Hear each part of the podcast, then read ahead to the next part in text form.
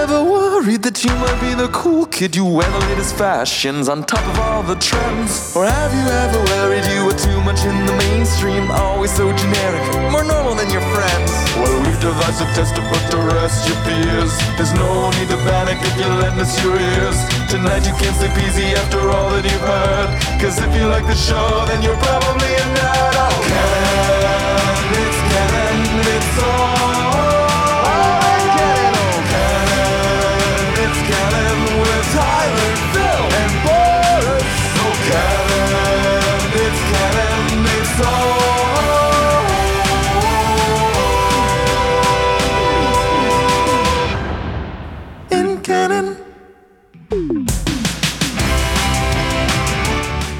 It's Wednesday. You know what that means. It's time for another new episode of the It's Canon podcast, the podcast that brings you anything and everything in the world of pop culture. We talk about comic books, we talk about toys, we talk about video games, we sometimes talk about comics, we talk about Lego, we talk about stock markets. Who are we? Well, we're the It's Canon podcast. As always, we're your hosts. I'm Boris, and as always, I'm joined by Phil. Hey, how's it going, everybody? How are you doing out there? And the one, the only, the illustrious, the infamous, the negavis. I don't know what the fuck that is. The Tyler. Negavis. Nice. Negavis. I'd like to file my formal complaint that we called it stocks instead of stonks. I know. I know. I Stonks know. only. I know. I, I screwed up, guys. I screwed up. I screwed It's up alright. big time. I It's should alright. quit. I should just quit. T- uh, Phil, it's your show. Fuck it. Stonks. Stonk. We're gonna talk stonk. I love how I love the fact that here we are, ready to talk about a very serious adult subject. So, I have a way of describing this, and that that is that this is about a very important adult subject that's going to affect millions, if not billions, of lives around the world. It's going to change livelihoods, but it's also entirely make believe. oh my god, that is the best way to put it. It really is. Oh my god, it really is. Wow. like it's all make believe and i say this as someone who i, I did my, my undergraduate minor in business administration with a focus on org theory and finance My god, you just Wow. like it's all make believe you ruined the world. nothing exists You ruined the Yeah. world. You ruined the world.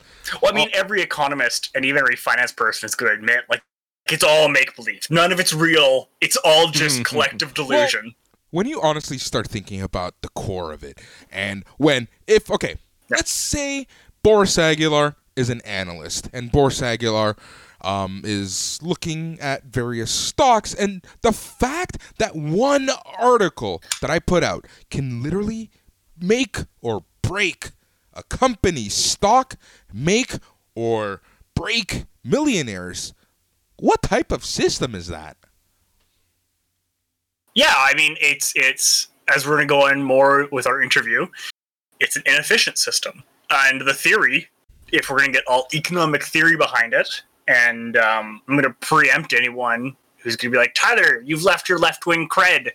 Uh, I, look, this is just economics. It's whether you're a capitalist or not.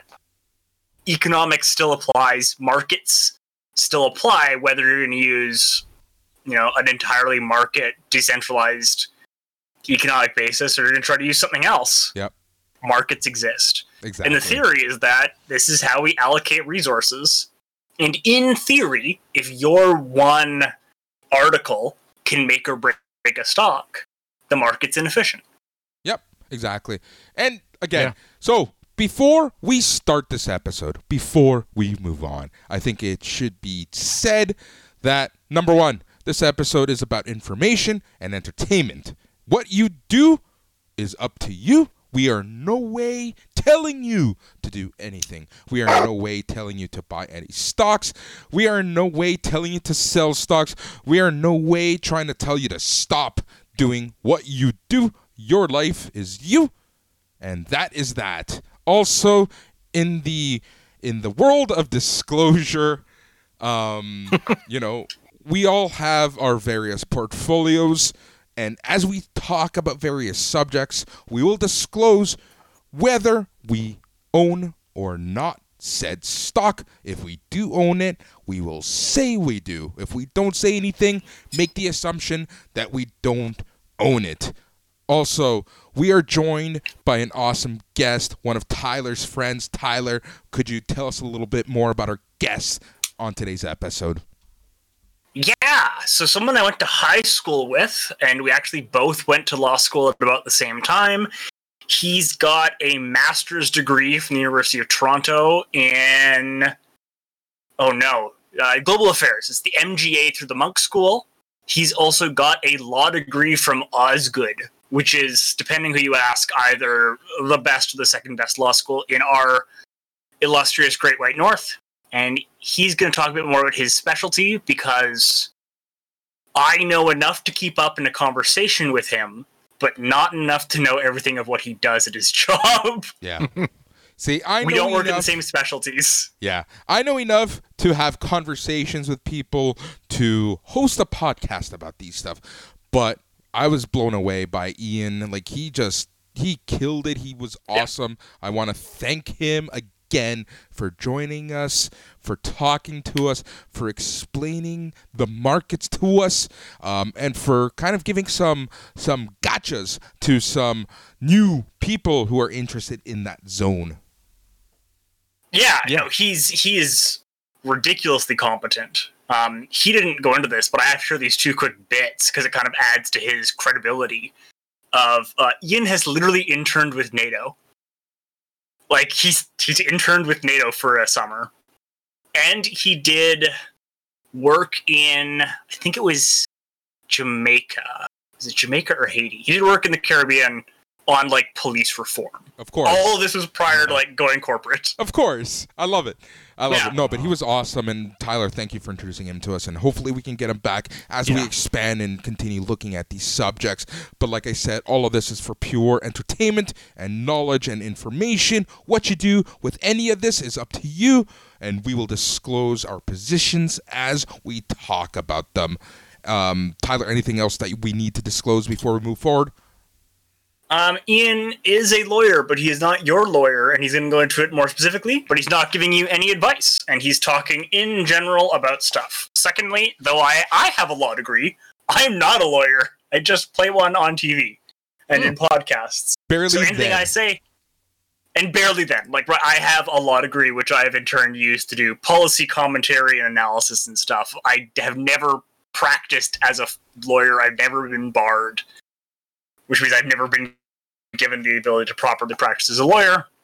Um, so don't take anything I say as though I'm a lawyer. Take it as though I'm at best a mildly incompetent policy analyst. Needless to say, it, on if- stonks. On stonks. Stonks. Uh, needless to say, talk Needless to to a financial advisor, get an accountant, talk to a lawyer. If you want to do anything that's going to like drastically impact your life, these are the best bets. Hmm. Someone who is able to look at your situation is so much better than a random voice on a podcast or television. And if someone is on television or a podcast telling you to listen to them instead of your own lawyer or accountant, they're lying to you. Yep. Here's the thing. Why are we doing this episode then, Tyler? Why are we talking about these things? That is because it is making headlines everywhere. We are seeing things that we have never seen before in the market. We are seeing things and the market act in such a way that we haven't seen in 12, 13 years. So it's going to make It's- news and it's it's something to keep our to keep our eyes on as you know we have a new administration in the US of A as you know the world is starting its well continuing the pandemic world and hopefully start its recovery so all of these things really add up into an interesting outlook into not only what we're going through today but what we're going to what we are going to be going through tomorrow Yeah, Yeah. and let's just uh, remember as well, all this kind of came out of pop culture as far as this phenomenon in the past week or two that we've all been watching.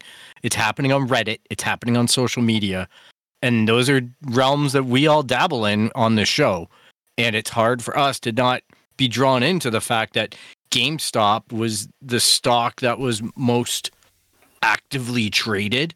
And we've been talking about this for months now about watching that stock and watching that company and how it's reacting to the COVID world, the digital sales world, all of the stuff that we focus in on day in, day out.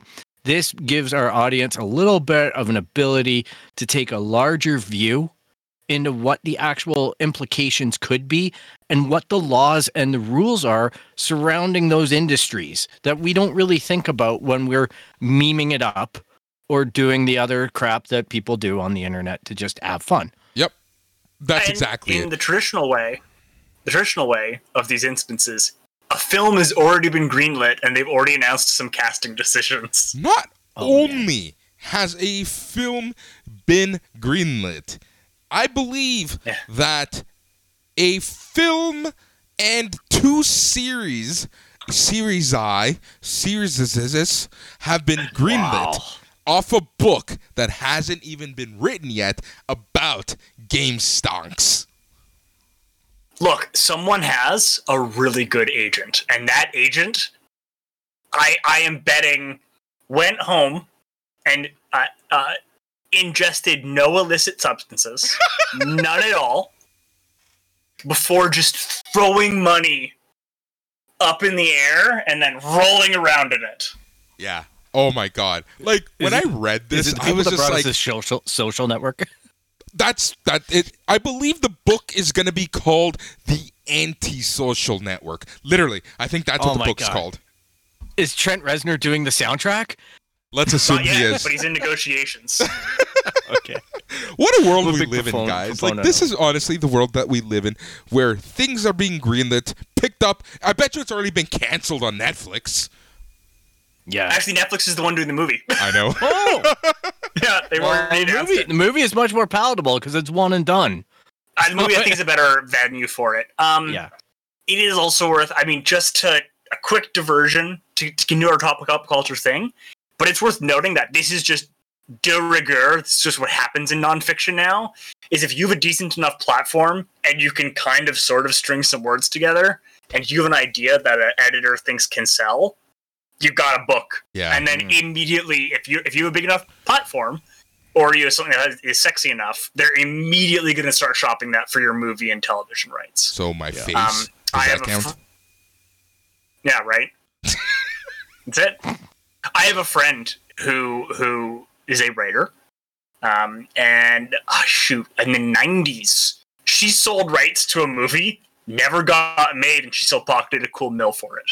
Yeah, that's Wow, the beauty, good for her. right? Like, um, you know, we have friends of the show creators who have sold their Mhm. content and they're just waiting, waiting for maybe for it to be greenlit, you know? And they got the paycheck Yep. because they sold it, but whether it gets made Yeah. into anything or not, eh, we'll see. One Well, of them have- being Jim's have Up. first paycheck. Yeah. in a in a completely like weird universe. Today I was looking at at Twitter, and I think Jim Zub announced that a comic that he wrote like 12 years ago, his first kind of option Yep. for DC slash Marvel, is published now, and he's Yeah. just like, I didn't, he didn't even know it was coming out. So Yep. Oh god, that'll happen. That It'll just happens. get checked someday. yeah, that happens a lot. yeah, That happens so I- I- much. pretty cool. I it's all over the place. I've got stuff like that that's sitting in development hell somewhere. yeah. Yeah. A book I wrote, a book I wrote and handed in four years ago, is supposed to be out later this year. And Is I'm this a spy book?" sure. Is this a spy book? No. No. Damn.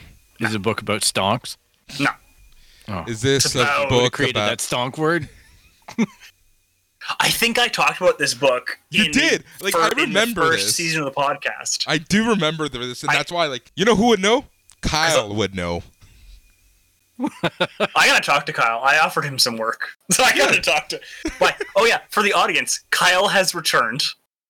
He messaged me. Apparently, I've inspired him, and he's now going to become an RPG writer and designer. So I've bankrupted another person. There's no money in it. I love the fact that he went from filmmaking to RPG writer. So from no money to negative money. Well, I mean, like my understanding, and feel free to correct me if I'm wrong, but if you're around film, it is viable to make a middle class life doing the kind of stuff for other people and then Yeah. like kind of pursuing your stuff on the side. You know, being an editor and then like, oh yeah, like I do my my film fest things and I'm gonna try to break out there, but you're still you pay the day job pays the bills kind of thing and you're Yeah. still in the industry. Versus in RPGs, there are like 24 people who've like that's their full time gig. it's ridiculous. I I love it, but it scares me so much. Like it's something that I, you know, as a as a teenager, it's something that I honestly thought of pursuing and whatnot. But number one, my mom would never allow it. She, my mom said, going into law is useless. What if you fuck up halfway through? I mean, fair. God, all right. Yep, yep. Going Yep. into medicine is useless. What if you kill someone? Like, Yeah. okay, that's you I get know, right? insurance. Welcome to my childhood, Tyler. Why do you think I'm Yeah. drinking on a Tuesday? What, three quarters of a bottle? But yeah, Don't get into stonks. Don't You get into stonks, boys and lose girls. GameStop. Day trading. What if you make billions of dollars? all right, what are we talking about today? Well, I, I think we have to. I think we have to quickly go over before the interview too. I know Boris has some stuff that he wants to talk about. Yeah, that's what I was before getting. that. Yeah. I always have stuff I want to talk about. Let's talk about energy, the energy around us. How does that sound? Like, is this like a? Are you uh, like talking about woo woo crystals and Reiki now? Because if that's the direction this is going, I'm, that might be what makes me walk. uh, oh, no, I think literally- we. I think we missed in our our weekend episode. I believe that on the news roundup we missed and we threw to this episode for the earnings reports coming Yep. in from So- many many companies. Exactly. So, I love how Phil is trying so hard to steer us back into direction, and I'm Well, doing everything. When I see insanity on two of my three feeds, someone's got to steer. it. doing- I'm trying to toss it back to someone to steer the wheel. I know. I I'm love like, it. I don't want the wheel. Someone else take the wheel. Jesus, And I see take the. Boris off the mic. so- I know, I know, I love it. So here's the thing. Oh. So on the weekend, I'll be here's here's what happened on the weekend episode because a couple people brought it up to me. It's like, wow, you guys blew through a few subjects. Well, we were on a time crunch. we were on a It time was kind of funny. Yeah, we blew. Oh through. yeah. WandaVision. Hey, you like it? You like it? Good. We're done. Yeah, I mean, there's not a lot else to say about it. It's Yeah. a really good show. Go watch it. Yeah. Okay. So, Boris, focus, focus. Um, so one of the subjects that I wanted to talk about on the weekend, but it also made more sense to talk about it here on this special episode, and that is stock markets and earnings reports. So I wanted to focus on Apple, Microsoft, and Tesla because they have an interesting story and a very different story as they are dare I say, crushing the market. So let's let's get it. I want to get a little in depth. We're not going to get into too much detail of you know they made X figures. Let's talk in general terms, guys. So Tesla, Microsoft, Apple. These three companies. I I own no, I own stocks in both Apple and I just liquidated my Microsoft holdings. there you We go. said we'd disclose. yeah, I was Oh literally God, you that's, might no disclosure. idea that's on my literally where I was going to go. Was like, but I'm do we have sure- anything to do? Oh, I love how we're talking over each other. And now no one's talking. I'm pretty sure. no, we did it. No, I'm pretty sure. Half a Tesla. I'm kidding. Wait, you own I half own of Tesla. or half a Tesla? I own a Tesla every second weekend. Maybe I have a wheel in my garage. Yeah, I mean, I, I I think the other part of this disclosure is all this is separate from like the TFSA funds and stuff we all buy into. Yeah. That it's all black boxes because Yeah. We don't like, know.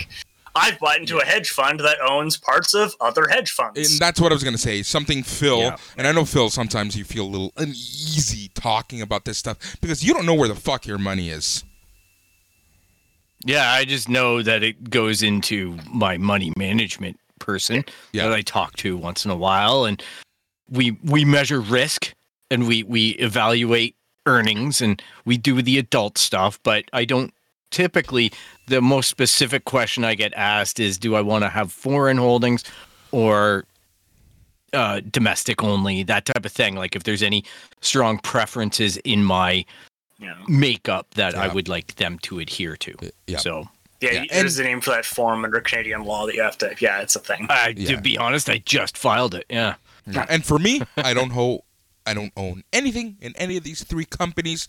Um, so I think this is a good subject to bring up. Um, so I think we're gonna start in talking about Apple and how they are just absolutely killing things right now. Um, Tyler, like, what's your take? They- Like, I mean, I'm actually disappointed in Apple right now, and I say this as someone who's holding. Is um, they just had their earnings last week, yep, Yep, last two weeks week. ago, Last week. and considering we're in the middle of a pandemic and everything else, Apple had like a really solid earnings call, and despite that, their stock is kind of like, all right, it's not really moving that much. Yep. There's there's been immediate movement where it went down. Um, what's interesting is that Apple That's is true. starting to see what happened to BlackBerry 10 years ago. And again, I bring up BlackBerry. I worked there. I had stock there. Still have stock there. Um, so for me, it's always like for me, it's the go-to tech company too, right? Um, especially when it becomes like when we talk about analysts and market manipulation um, and the effect that one bad article can have on a company. So Apple is starting to go through this because, like, Apple, they killed it, they did well, but they didn't do as well as some analysts believed that they would. Well, but part of that is based off of market performance in the terms of the product line. And one of their underselling because they don't really forthright disclose their model sales. We we surmise it just by certain disclosures that they make. But one thing that they bet heavily on was the iPhone 6 mini, which is 12. the entry level or entry, sorry, iPhone 12 mini, which is the entry level phone into the marketplace. And that's just not performing strongly for them. It, it's they can't push it in markets like India because it doesn't have any manufacturing components in India yet.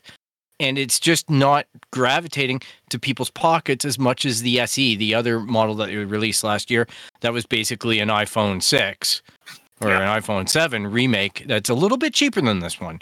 So Yeah. they kind of sandwiched the lower end of the market, and I think that disappointed some analysts. But it, we also have to, uh, you know, report on the fact that they became they overtook Amazon for biggest company again, or whatever that that thing is. There was some kind of highest title- value highest valuation, or highest yeah. market cap. Market something cap. like that. They overtook Amazon by just a hair Yep. with that earnings release. Yep. So, as bad as the analysts' reaction are, I think in a way it keeps. They're just trying to keep Apple honest on their product lines. Like it, it's, but What's your Apple are gonna get there anyway. Yeah. What's So- your take, Tyler? One like, and speaking as an observer as opposed to a shareholder. Oh yeah, I mean, I, I, I, my for both of them, like I'm a shareholder because I thought it was going to get a bigger bounce from this earnings call. I bought in late 2020, kind of seeing seeing the news and stuff, and I, I think they're underperforming a little bit right now. And I do think that part of that is because this this last two weeks, the whole fiasco um, of GameStop, but then we haven't even talked about how much of that like Hmm. how there was a they tried to do the same thing with Dogecoin in the crypto space, which was bizarre. How much that's taken the oxygen out of the room. Yeah. And that tech stocks in general, like part of this part of this sizzle is that they're sexy. Yeah. And they have high uncertainty. Yep. So, you know, I, I, I think it's underperforming a little bit. I think they had a, a solid year considering all the metrics of what's going on in the Well, world. And then Look just at their you know, silicon products. Like, geez, the M1 chip is killing. I have a question for the two of you guys. Do you think, Yeah. and this is coming from, you know, ex- like talking as the host of the It's Canon podcast, um, do you think that their legal battles have brought some more attention, eyes, negative attention, um, made some movements on their stock overall. I'm not seeing any evidence of that personally. Um, I, I I would I would, if anything, I would expect to get more of a chilling effect based upon the new administration's thus far as limited posturing, but their kind of apparent attitude towards tech, towards crypto, and towards um, monopolies Yeah. Mhm. you know they haven't done anything yet other than appoint a couple people but the biden administration has kind of gestured towards they're going to get involved in that once the current round of crises is over Yeah. Yep. i would expect that to have more of a chilling effect I agree. I agree. Yeah, and I think there's if if there's people who are dumping because of the games controversies and the, the lawsuits and the and the legal troubles, there's an, a healthy appetite of people that are going to scrap this, take the stock up, because it is a wise investment. I don't Yeah. think that Apple are going to lose their shirt in a legal battle. I don't Apple, think that they're at you know, you know, it's one of those any companies huge that like, amount of danger. yeah, you're you can possibly lose money depending on when you bought in, but it's one of those stocks that where it's kind of like, okay, it's gonna do well in the long term. Well, and we have the information as well. Tyler brings up some very good points. I'm I'm going to acknowledge that because I, I feel like if I say something that it's going to dismiss his points because those points are certainly valid and there is concern with the administration. But there's also a lot of rumor about a new Apple car. Yeah, yeah, And once Oh, that's that fair. comes once Oh. that starts hitting investors as that as that rumor mill cranks and cranks and cranks because they lured Tesla people over, they have done a lot of moves that have got people talking in those tech rumor spaces and I know we don't like to be in rumors, but they have filed patents. They're doing things we don't know if it's going to be Apple car software that gets installed in a Kia or a Hyundai or Yeah. something like that, or if it's Or going to be Ford. a fully autonomous car. Or we don't know what they're going to do. Hold on. So here's the thing. That would be a huge play, and that would scare me as a BlackBerry shareholder because BlackBerry is the owner Yeah. of QNX, who has that contract with Tesla and Ford. You know, that's where BlackBerry makes their cash. Um, so you know, the fact that Apple is starting to file patents is scary, but they also filed patents for TVs. Yeah. So this is what I mean. Like you doing know, it it's one of those doesn't mean they're things where it's like Yeah. for me, yeah, okay, cool. They're filing patents, but just because it's an R and D doesn't mean we're gonna get the D. Oh, Sure. I'm Sure. trying not to. um yeah Oh I mean, uh, to to pull back to just high level. Yeah, I mean, first first of all, I would love a car announcement like right after I file my taxes, so I can figure out my RRSP contributions for next year. Because that'd be perfect. That'd be like, oh, mwah. Yeah, well, let's let's be clear. I know Boris just floated out a big D one there, but let's just be clear that um, Apple are nowhere near making that announcement. Uh, for, by all analysts, you know, rely like people who really study the company. They're saying like 2027 at the earliest before the car actually gets to market, if it is a car.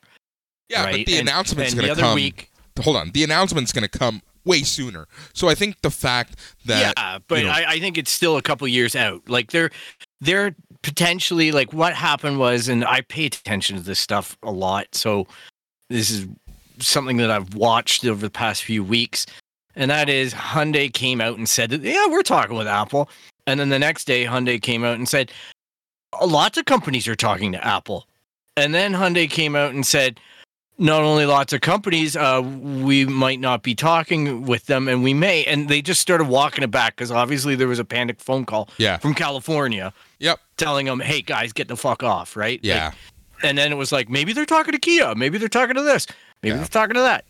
It's wor- interesting. Yeah. Bazinga is saying uh, Bazing- Benzinga, I should say, which is a a like a fine like a top tier financial reporting thing, is saying it's either Foxconn, who is behind several other companies, like it's the, a company Mhm. that all but builds cars for the companies, or GM. Interesting. yeah. Foxconn You know, I would love to do a special on them because I don't think people realize the reach that that company has. Anyways. Yeah. Um, I mean, yeah. Foxconn and Johnson and Johnson, and what's the other one? Triple M, Triple E, Tri- Triple M. Triple M. Yeah, Triple M. The three of those are like insane. Like they own everything. as well. Uh, you know what? Like, I don't know. It, it's an interesting spot. We'll, we'll see Yeah. what happens. Yeah. So Yeah. Microsoft Uh, it- it- basically on. Underperforming in terms of analyst expectations. Tyler, you want to say something? Go ahead. I want to throw one quick last little thing in Always. on the Apple, which is Always. analysts are also suggesting um, that they might be eyeing up uh, a major purchase. Uh, with the two Hmm. ones that are being suggested are Netflix and Peloton. Yes. Makes sense. Those rumors have been rampant, especially when you take a look at the services that Apple are providing. You know, Apple TV, fantastic service, but it's missing that I don't know what. And then their Apple Fitness Plus is missing that I don't know what. So, you know, those make. Yeah. sense from a from an overall point of view, you know? Oh, Um, there's one other thing I wanted to mention. This is what slipped me slipped my mind earlier. Yep. Something that's interesting that's happening. It's going to touch another one of our companies that we're looking at in Tesla. Something interesting that's happening in the in the car manufacturer place that Apple could go into as well is the fact that they're becoming companies that contract out making of the cars for companies. Yeah. So much like Nike doesn't really make running shoes, they're a marketing company Hmm. that has athletic apparel. All right. This is happening in cars, and Magna is actually stepping up to be one of those big companies that are manufacturing Mercedes Benz and manufacturing other electric components of cars and things like that. And they're becoming this kind of mercenary in the car world where it's like anybody can pony up and say, We want you to make this. And who knows? Apple might do that. Fair. Apple might just say, Hey, look, Yeah. like here's an Apple car made by Magna. Yeah. Boom. Done. Yeah. Hey, BlackBerry. Talk and say what you want about BlackBerry. This, you know, uh, recent rise of their stock isn't just because of the GameStop stuff. Overall, 2021 has been very good to BlackBerry. Um, and when we take a look at the past few years of BlackBerry, you know, them stopping production of phones and selling that to TCL was huge. So I can see this continuing for, and this is There's this also is the a lot of rumors around that one too. Yeah, and this is the Right, there's thing. a lot There's of a lot of like that. tr- uh, yeah, and I can see this being the trend. So not only in cell phones and in cars, but it's like, hey, we're just gonna put our brand on it, but you're gonna build it for us. Yeah, that's basically what Apple does with Foxconn. Yep, exactly. One hundred percent. Apple, Yep. it's an in, Apple is an interesting company to look at. Yeah, they have the R and D, but there's so much more to them. Like we can dedicate an episode to everything Apple. Um, all right, so that's Apple, guys. Anything, any, anything final that you want to throw out there, or shall we move on? All right. I, I got- got my last thing on Apple. I just All right. thought those purchases were important. Yeah, thank you so much. Um, all right, we're going to move on to Microsoft, the other side of the window. Thanks to Microsoft, Apple is still around. Um, so, Microsoft, interesting report, interesting uh, overall uh, quarter that they've had. I don't know how to really I mean, look all- at it as a as a person. Like, here's the thing: I am not a financial expert, but I follow this stuff as a I don't want to say a fan, but you know what I mean, like as an observer. So Microsoft is has made some interesting moves, um, and one thing that I want to call out before we talk about how they're performing is Microsoft has had a very good and lucky uptake of their Azure cloud service. Cloud computing is this big fancy word in technology cloud cloud cloud um, you know personally i akin it to mainframe computing it's mainframe computing plus uh, where you know someone else hosts your stuff. Um, so, but you know their contract with the government might be in jeopardy. So things with the American government, the ten billion dollar contract might be in jeopardy. But overall, all of that was reported in the past few days after their earnings report. But overall, their earnings report are doing well because of their services. And what have we been talking about on this show about Xbox? So that's the that's the transition they're going. I mean, even with what you're talking about Azure, like that is again, it's just a service. And Microsoft really seems to be keying itself towards being more of a service-based company. And that's I mean, if we look at tech larger, that this the software as a service has been the direction analysts and and wonks have been pushing for for what a decade now. Yeah. Here's the thing. Tyler, Phil, I have a question for you. What's Microsoft's biggest product? Ah, I I would have guessed operating systems. No, it's Nope. it's going to be some back end thing. Not even. It's gonna something be- so no? it's something so obvious. And the OS is built around this product. Dramatic pause. What are we talking? A browser? Nope. A browser? Oh, can, can you imagine? Edge. No. No, Edge is Edge exists to get Chrome, Opera, Yeah, or, Chrome. it's Edge. or or Firefox. Yeah, it's Microsoft 365. well, yeah, I was gonna Oh, say. yeah. Is, uh, is that biggest for revenue? I believe it is. I don't. I'm. I don't have the numbers in front of me. If someone that's can check that's now a this, subscription.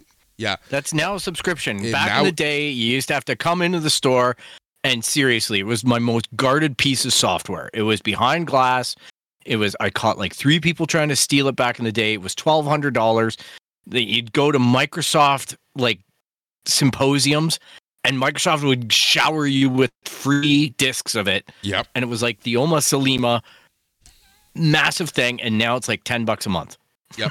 But that's the thing. It's Like- like I've talked even my the boss that I have, not the boss, the guy who runs my wrestling podcast. Him and I had a deep conversation about softwares as a service and s- services and subscriptions in general. And again, I know I've said this so many times, but it's all about your monthly recurring revenue. And a way that a company does this is through their services. So Adobe, for example, this is why you can't buy, you know, Photoshop 2021. Yep. It's because it's all a service now. It's all monthly subscription. Tyler, I feel like you have something to say. Well, I'm reading through Microsoft's breakdown, and from to put on analyst hat for a second, you gotta love these breakdowns. Oh, it's, yeah. it's and I put this in a in a good way. It is hard to figure out where like what is the biggest because if you look at their their high level segment, the way Microsoft breaks it down, they break it down amongst personal computing. Intelligent cloud, and productivity and business processes, which are in order 35, 34, and 31%. And then you have to decipher the the products within and then the each, rest right? of it is surface. Yeah. Well, the other side of it is from their point of view, micro Office commercial and Office personal, so that's your 365 versus I don't know what they call the business one, Yeah. are separate product lines to them. Um, it looks like Intelligent Cloud is, which is their like cl- their net cloud services. Azure.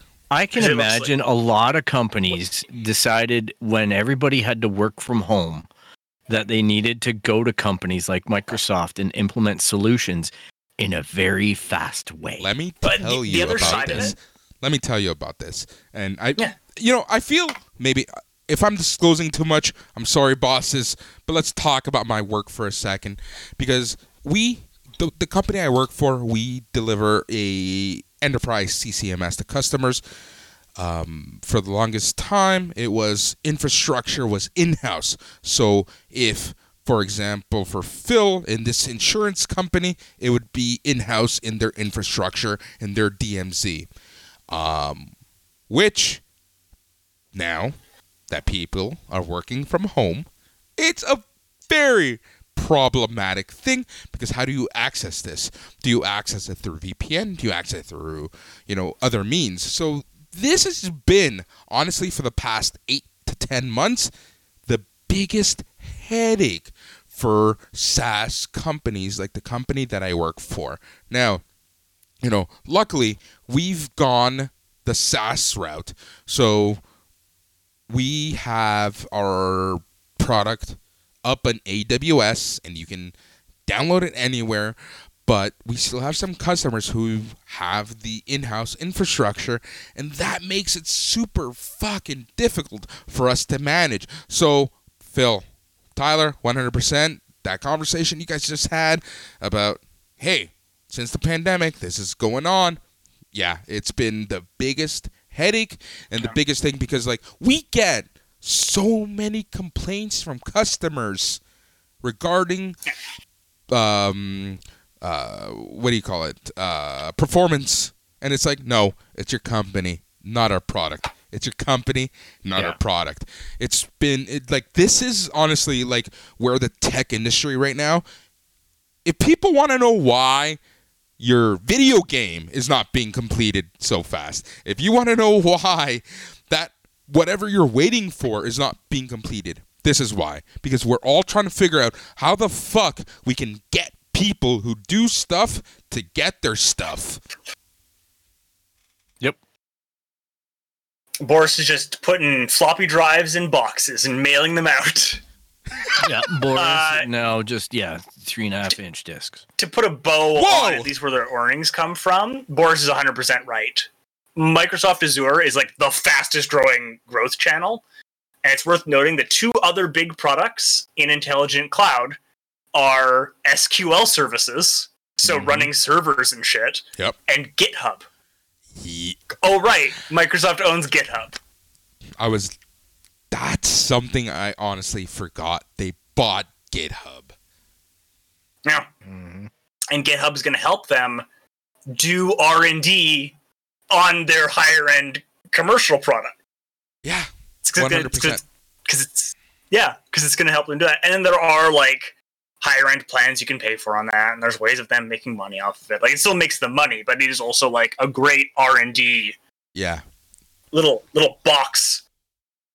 But like, Yeah. I mean, Let's they're they're doing great. guys, let's take a step back. Like, this is a company. Like, we think, oh, they make Office, they make Windows, but like, let's take a look at everything they actually do with Azure, with cloud computing, with their enterprise services, and all this and that. Like, it's insane what Microsoft hilarious and their reaches. There's so much stuff that they do. Their tentacles are everywhere. And what we what do we talk about? Office. Xbox, which hasn't even turned a profit, Wait, and what? stuff like that. Hold on. Xbox, And- you know, and- they and- under- and- Xbox and- is pr- profitable. and and Is it? I say- yeah, Yeah. it's pro like their that division is profitable. But finally. may I say, fuck three four three and fuck Halo. I gotta get that in. Yeah, I know, but I mean, it's, it's- yeah, just it's- hilarious. Right, because Xbox always struggled. Like that's always been the funny bit that they've always said. But we know that there's a path to profitability, and I'm sure the services and whatnot, the services model is really starting to take off. Yeah. and it's cross-platform. It's a great, it's a great thing, and they deserve the credit for it. And they've launched a new platform that they can't seem to keep anywhere near stock on right now. Same as Sony. So I, I I'm I'm pro Microsoft on Okay. this one. So here's the thing. Let's t- let's let's look at this a little closer. Their Game Pass, and you know that for me, my personal prediction is that, and I know we're going back to video games, and like, but that's us, and I know this That's that's what we this do. space really well, and that's services as you know, you know, eh, Game Pass. That's the future, and I still predict that this or the next console they make will be the last console that Microsoft makes because there were a lot of rumors running around that Xbox was going to finish with Xbox One. Um, so I feel like they're putting in a lot of R and D right now in Game Pass, and that's why Yep. a little company, a little startup known as Google, is putting a lot of focus on their services in video Yeah, games. I, I just I, I just want to voice that those reports of Xbox never being profitable. Yeah. I still I can't find anything anyone saying that after 2017, and every year after that Yeah. they experienced record growth, Okay. including That's it's good. worth noting that in 2020 they had for Xbox related revenue services 65% growth. Wow. Oh, good. I know it was just it was something old. I agree. Oh yeah, That was a, it was a joke. It was a meme. Yeah. But yeah, to, well, they were Boris's they were they were long term planning on that, which I think was Yep. the right call. 'Cause I think it was the the right call. Xbox, We all knew that too, right? We all knew that there was Mhm. going to be this one day where they were going to turn the corner. I'm glad that it's happened. yeah, but as because Boris was pointing out, like Google are doubling down, you know, despite all the reports that are coming out this week that because they got rid of their AAA in-house and like thing that they're they're going out, but they're doubling down on all these games as a service. people Microsoft are already in that space. It's happening. people need to stop reading headlines and start reading Yeah. the articles because it's clear. Well, read the actual press release from Yeah. Google. Stadia, St- Stadia, Stadia Stadia. Studios is closing, which means that they're not going to have any in-house, you know, first-party Exclusives. games exclusives. Yeah. That doesn't mean They've had them for two years. They they picked some people out of Ubisoft. They picked some people out of Santa Monica Games. They picked some people out of some big high profile uh, studios. They had promise, but they never actually got a project off the ground. And I think what happened was they went, they saw what Cyberpunk was able to do on their platform and what Ubisoft is doing with their titles on their platform. And they see an easier path to profitability than going down the exclusive market, which is an insane market to go down right now. Yeah. Because Microsoft and Sony own everything that's going to get any traction anyway. And here's the thing: I So, think Google figured something out. Phil, I think Google is listening to us in and our thoughts and reading our conversations because yes, they're closing down their exclusive studio, but Google is doubling down on their services because my brother sent me a message last night. It's like, I'm very skeptical about this. And I'm like, listen, I am too, but you don't have hardware to deal with. And we live in 2021 where bad internet is a thing of the past. So, how mm-hmm. awesome would it be to game on any screen humanly possible?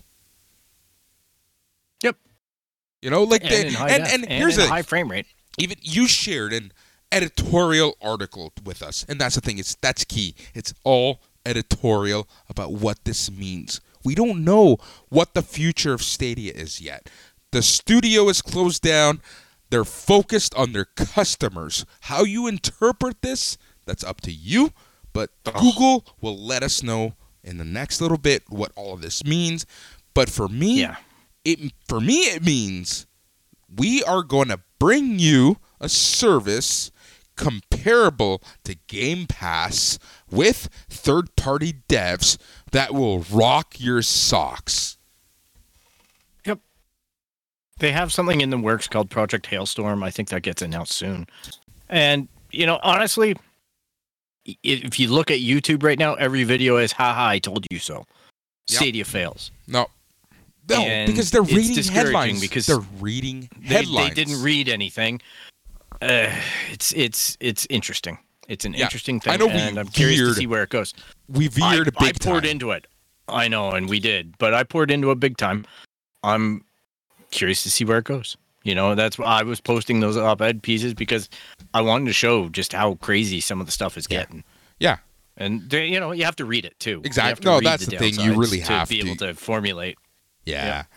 I get it, man. It, it's for me. It, it goes hand in hand with the Microsoft story, just because it goes to show you how important services and SaaS products are to today's day and age. Tyler, anything to add? on which I was still on Microsoft. Oh, we're still on Microsoft. Yeah. No, Anyway. uh, the, the, the short version, I think this this might end on Microsoft, is literally every sector of Microsoft out overperformed analysts in 2020 in every single quarter. Like everything they're doing is outperforming what people expect. And Yeah. rock on. Good for them.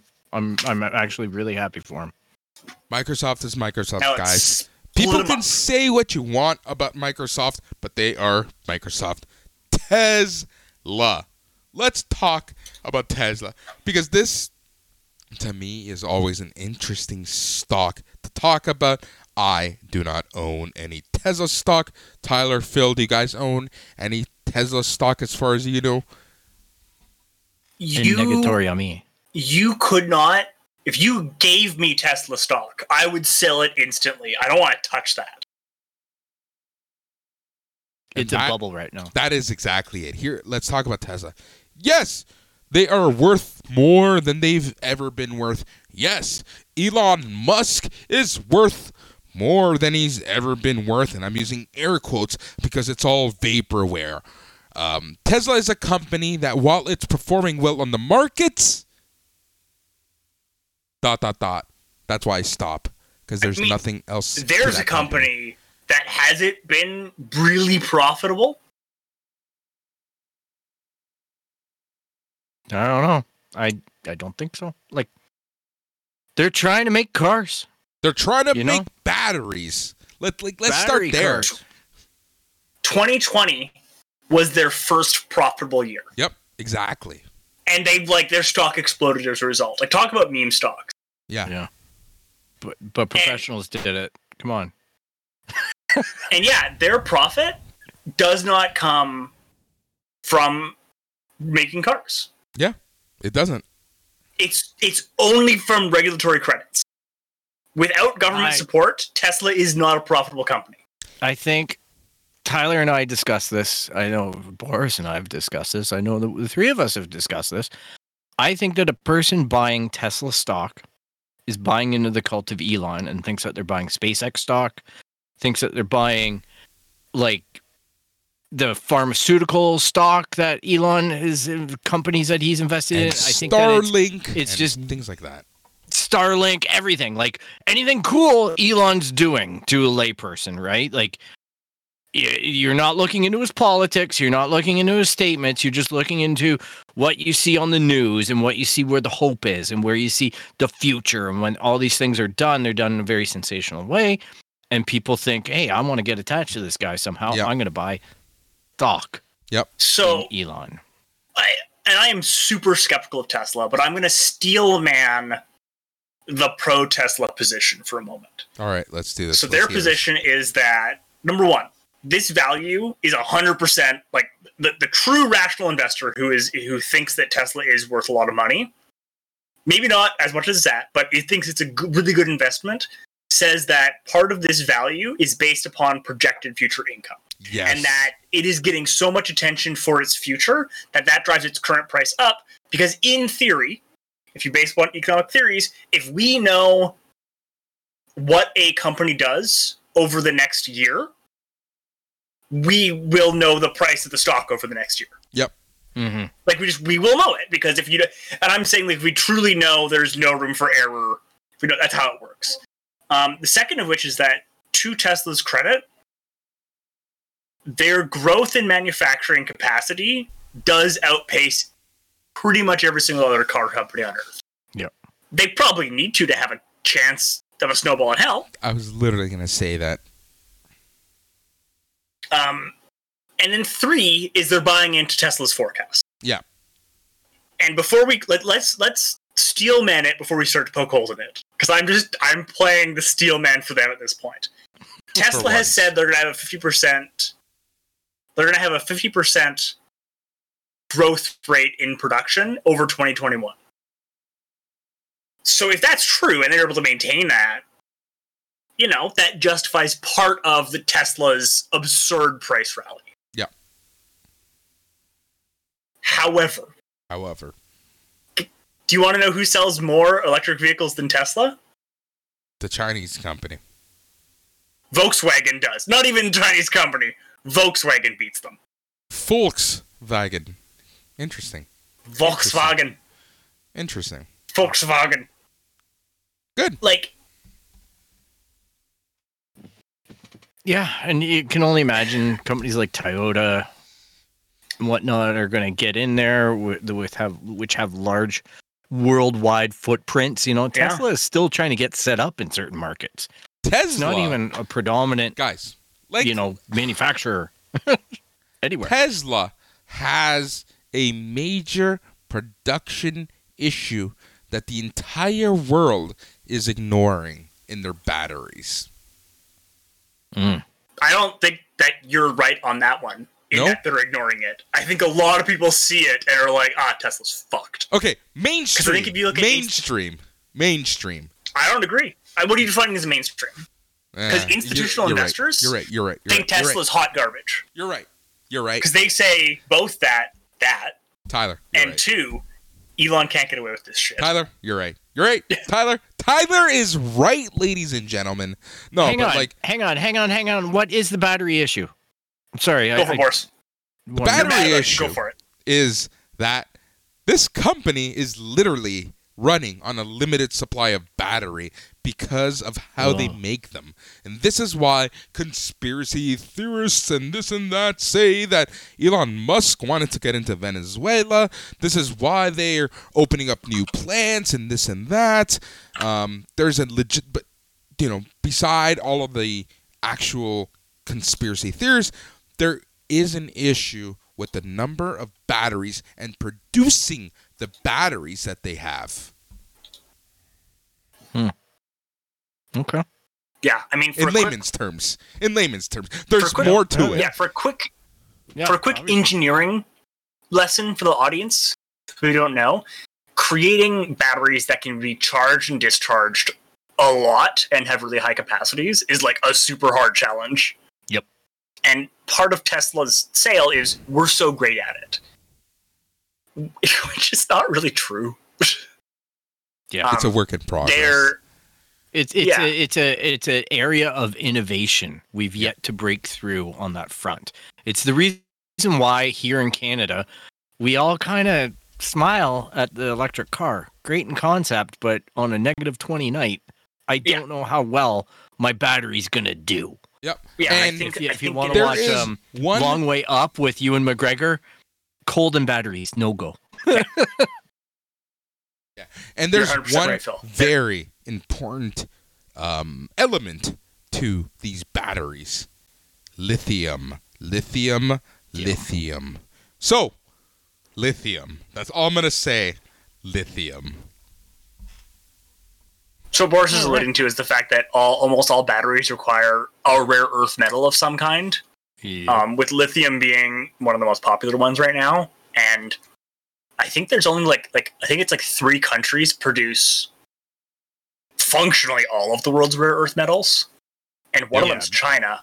China. And yeah. one of them, I'm brain from which African country it is, but an African country that just signed a huge trade deal with China because China very much is like we're just going to control all the world's rare earth metals. I know Yeah, Canada it's a way has that- that some they hold a bargaining position. Zimbabwe. It's, It's really Zimbabwe. about thank you. it's it's about being able to mine it efficiently and that's the challenge right once a country can invest and mine it efficiently then the gates open up for you but there's not a lot of countries that take that time to Let me frack and tell you how you're going to mine it. Yeah, I was going to say a lot of them result in a lot of deaths right now. Yeah. Like it's basically Jeez. slave labor. Yeah, it's really bad. And this is why, like, you know, conspiracy theorists, I don't want to get into it, but this is why they say that the whole Venezuela thing was going down, blah, blah, blah, blah, blah, blah, blah. Sure. But lithium or the the the the materials to make these batteries is so Yeah. important in the Tesla model, which is why Mr. Musk may or may not make certain tweets about what's going on in the world. fair I, I mean, I think You know, I think this is a good Elon example of- an- for sorry, sorry, Tyler. I hate talking over people, but uh, Yeah, no worries. You, yours is probably more interesting. Mine's just shitting on Elon Musk. but I was what I was going to say is like Twitter today Jesus Christ. Um, you know, it's one of those things where you have to follow the money sometimes, and in this case, you have to follow the elements because it can tell you so much about the markets and how the markets are going to react. And even in the movie, um, uh, the social network, you know, they made they made reference anyone who knows the weather can know the market because you know more Yep. or less what's how the world is going to react to certain things. And that is the beauty of the stock markets. Yes. I, yeah, I, I think that a lot of this is is good coverage. I think it's also worth noting that um, like Tesla is, is not. Yeah, we're it's it's 100 percent based on the cult of Elon Musk, and it's worth noting that this is my advice to investors, and this comes in part from a place of I don't like Elon Musk at all, but the man has engaged in union busting behavior. Um, he's pissed off a lot of regulators and a lot of politicians and he has been fond of skirting various laws Yep. um, Mhm.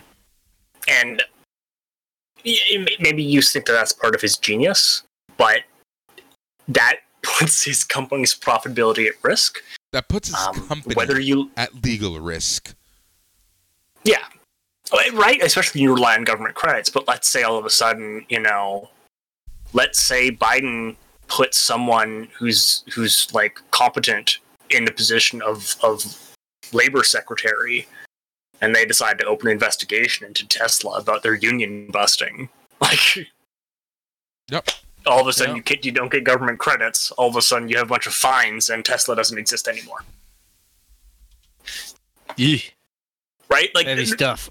it's a company that can't soak a lot of damage. If we're gonna put nerd hat on in d&d that's it is at best a sorcerer. Yep yeah. Yeah it's And there's fragile. so much you can do robes. some damage. Yeah, there's so much around that. Um, here's an interesting look at the world and Tesla and what we're trying to tell you about, like, you know, politically things affect what happens on the markets. If we take a look in 2019, the top five lithium producers Australia with 52.9%, Chile with 21.5%, China with 9.7, Argentina with 8.3, and Zimbabwe with 2.1. Think about that. Interesting. Think about Elon Musk. Think about what he said about certain places. And this is kind of like where, you know, the markets become a very interesting um, place.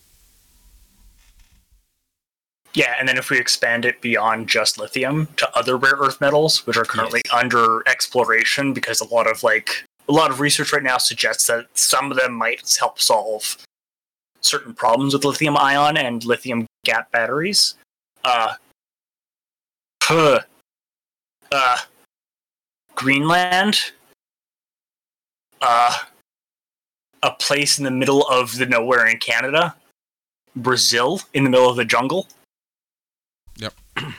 Yep. Tanzania and South Africa. Yep. Hmm. yep. Exactly. and none of those have a lot. Like all of those are nothing compared to what China has been able to output historically. Yep. And hmm, Sounds Can like we touch on is doing their something? bit. Can we touch on something before we move on to the interview Maybe. and all the fun stuff? Now, Tesla reported record profits, record numbers, but their numbers fell after trading hours. This happens ever so often. Um, and I kind of want to touch on this because I feel like it's important for people to understand that, and this goes back to a previous point where I made where, yeah, they made money, but they didn't make enough as analysts thought. And analysts foresee a very, very rocky future. So, food for thought. Buckle up. For sure. I yeah. Yeah, I mean, I, I know it's overvalued. You know, something to that's- also remember is is Tesla has almost never delivered on a promise Exactly. or or, or their own internal forecasts. Yeah. They If- regularly underperform based on their own forecasts. this is the thing coming from the software world if a software company if apple or Microsoft were to do what Tesla does, they would be eaten alive. Well, But- let's just remember though, The- Yeah, sorry. Go. they're go, putting Phil. people in space. They're putting people in space and they're putting satellites in space. And I think that buys them a lot of forgiveness with the government and whatnot what because is. there are other contracts. And it's not Tesla, it's SpaceX, it's all these other companies that are spun out of there are doing things that provide them with It's the cult grace, I think. of Elon. What we started this bit with. It's the cult of Elon. At the end of the day, Elon Musk as a as a brand has saved Tesla yeah, So far, so far. so far. right? And right. Quality is starting to slip more and more. They're showing various yeah, problems their paint is brutal. There's a lot of Because- consumer end of it. because he's got to deliver, or he starts losing money. Yep. door panels not lining up. And it's also worth it's also worth noting that like the the weird part is they cannot keep up to demand Yep. and seem utterly incapable of doing anything about that. And what Yep. makes me like question the markets, and this just goes to show you how, you know, Elon is able to create a brand and is only a brand, is the fact that if any other company delivered the way that Tesla does, they'd be, sh- you know, shat. They'd be shat on. Yeah. So, hundred percent. I mean, So yeah, Elon. I, I don't understand the allure, but Elon somehow is able to, to work the markets and social media pretty well. because he's a he's But, got good know. PR people. He's got good PR people. Like at the end of the day, he Sure. goes on TV on in front of cameras, puts on a smile, makes some memeable stuff, and that's Yeah. that. That's what it comes Smokes down weed to. with Gwyneth Yep. Paltrow for men. Yep. I mean, Yeah, I, he I think gets he's in trouble. The Big Bang Theory. 'Cause, Yeah, like, like- I don't know. Kia's saying Kia is saying they're going to have a response to everything Tesla has announced by 2027. There you go. Yeah. Like they're saying out that, for. we're, we're that, that Kia is like we're going to have a, a comparable model and price point to everything Tesla has announced, not even delivered, announced, and we're going to have it available in your hands by 2027. Yippers. Like that's a move. And they're owned by Hyundai. It's also Yeah. worth noting the new Kia logo. Kind of hot. yeah, Yeah. what is it? Oh, looks it's like really a weird squiggly line thing. It looks really nice. It's like a. It's like a. It's kind of like it's kind of like has some like some Mass Effect inspiration to it, and some like it's mm-hmm. like a really like sci-fi.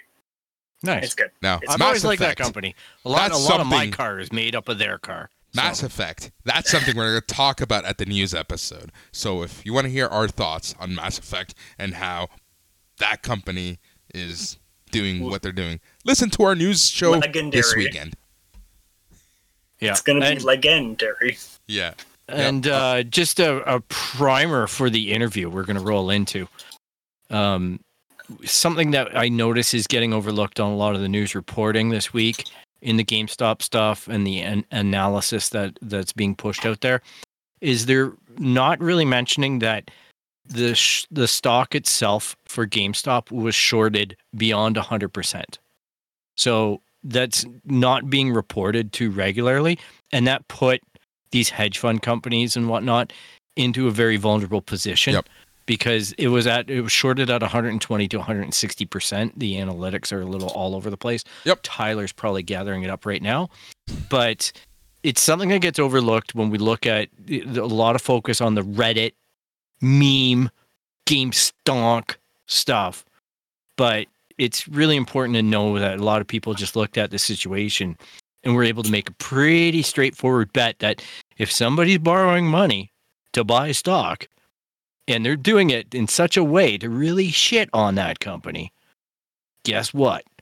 Gonna It's going to their bounce. But you know what's Yeah, funny, it's gonna bounce if we you call their bets. literally, and I know you did this on purpose, but you literally just explained what shorting is. Bwomp, bwomp. Like, and that's Um, the thing. I Like mean, for me, worth- you know, for me, it's just unreal how shorting is humanly legal and possible. Like, not only are you Ah. borrowing stocks that don't exist, but you are making exist. money. Sorry. They do exist. Okay. do exist. Yes. Okay. You have to actually borrow the stock from someone. Yes. and part okay. of the yeah. it's the it's, it's the financing behind it that doesn't that isn't Yeah. necessarily there until after the fact. Yeah. So the counter is, you know, if I'm lending you my stock, I can call it back at any time, and then you eat shit on the difference. And a lot of the time, we didn't see it as much in GameStop because of the nature of it, but it happens sometimes that But can one it- hedge fund Can will a retail hold investor do this? of another hedge Yeah. fund. Can a Well, no, 'cause retail retail investor investor do this? enough. That's what? what I mean. Short? Yeah. Yes. I can short stuff all the time. Hmm. Yeah, you do it by your action. No, no, no. I, I, I have my my trading Oh yeah, because open right here. yeah, you you get their Okay, benefits yeah. and you can make your play. But in the in the Robinhood sense, all right, I think this is where Boris was going. Like Robinhood got caught in a capital crunch, according to them. right? Sure. They said that they they were in a position where they the because of the regulations in the states, which are different than the regulations we're going to discuss. Yep. The Canadian laws. All right, and we discussed that in the interview. But it's in the states, you're actually not allowed to trade the money of the person who paid you. You have to finance that money or have that capital somehow otherwise secured. So you can't take the money from Robinhood that the trader just gave you and put that money and say, do this, do that. They have to hold it for two days. So they got caught in a two day bubble where they're saying, Oh yeah. we just didn't have the billions of dollars because of the amount of volume that went on and how much growth there was. We didn't have enough money What- to pay the government control. like Yeah. we they didn't have should enough have. They should have stopped you people from signing on. And- but they would let you sign, sell it off, but they wouldn't let you buy it. So No, that's just 100 like- percent a problem. But the question was whether or not shorting is legal and whether or not it should be. And I'm like, yes, but the other Okay, side of it is but- like Okay. Tyler, Melvin Tyler, should have gotten called much earlier. Tyler Yeah. here's the thing. They shouldn't be allowed to Shorting. go over 100%. Shorting could and should be legal, but Yep. where does it turn illegal? Where if I'm the one in charge, oh hold on, a better example because if I'm the one doing it, it- it's fucking illegal. But if you bought a shitload of funds, you tell me I bought or that you got these these shares. So then Yep. I write an article or I go on a something tirade and say this Sure. is overvalued. Sure. Then what? I mean, This is that's so market it's supposed be- manipulation. what it's supposed to be. No, Yeah. Well, Well, there's there is market manipulation that is legal and market manipulation that is illegal. yeah. And what it is is if you know because Cramer is the great example because Yes. Cramer fucked a lot of people in 2008 because he was just spouting off. Yep. And the defense was you have no obligation to believe the shit he's saying. Yes. And the the the issue becomes how do we regulate that? And even if I agree with you morally that Cramer is, for at least in 2008, was a reprehensible human being with some of the shit he said to do, Yep. and how much he looked like he was very much profiting off of lying to people. Um, I am more comfortable regulating whether or not news, which we should have like a, a framework for, is allowed to lie, Yep. versus whether or not I can say I think something is worthwhile. And this is where hundred percent. We get in a and really this weird is where position then. security corporate not corporations security watchdogs um you know like SEC and others. And I know we get into this in our interview but fundamentally where they have to you know set the rules and certain companies have to follow the rules of disclosure in order to ensure that Yeah. this isn't illegal. That's that's what i was getting at. Like you know there's Oh, certain yeah, rules put in place. And with certain rules put in place there are ways to skirt around said rules. And i'm not saying to skirt around them but it's the reality of the world that we live in guys. Mm-hmm. Yep. People find Well, and the other the other side being, and we go we touched on this briefly in the interview, and it's not like the focus, but like this this the this not the CRA, the the SEC, and really almost every country on Earth they got tugboats going up against battleships when it looks at them trying to take down hedge funds or major institutional investors. And that's a problem. Like, Yep. I'd get on side for that, but I think that's a better like. We have a lot of good rules in place, but if no one's doing shit with them, they don't mean a goddamn Well, thing. It, it's no one's doing anything with them, or the fines don't matter. If you're telling me that I I make two billion dollars and you're going to slap a two thousand dollar regulatory fine on me, then what's the point? I qualify like- that under it's not doing a goddamn thing. yeah, Exactly, and that's That's- that's the frustration that's getting to people right now because it's like, well, what are the regulations there for if they're meaningless, if they're not enforceable, if they're not, you know, going to Exactly. actually do So- any damage? with all of that this might be a said, good thing to end on. yes, Yep. Tyler, go, please go. I was gonna say, I know what they're there for. They're there for a uh, a political card for uh, the two political parties in the United States to trade back and forth Yep. to ensure that they're getting their own financing. Yep. Um, Mm-hmm. because although I am probably more left than either American party, they're both two of the most corrupt. I think there's like two of the most corrupt, fucked up political parties in the Western world. And that being said, one is definitely better than the other. It's not a competition. like Yeah.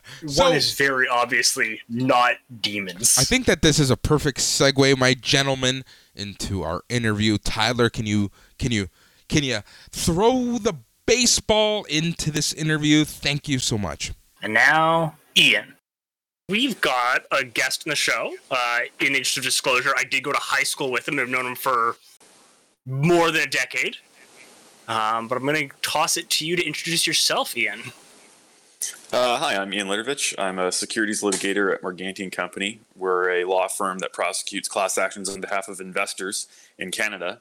Um, mostly that has to do with claims for what are called misrepresentations. We might get to that. Um, but basically, when people feel like they've been lied to by the companies they've invested in and want to get together and sue them, we represent those folks. So, for the for the listener who may not know as much about it, when you say investing here, is that just handling shares, or is that handling all sorts of other derivatives and similar options as well?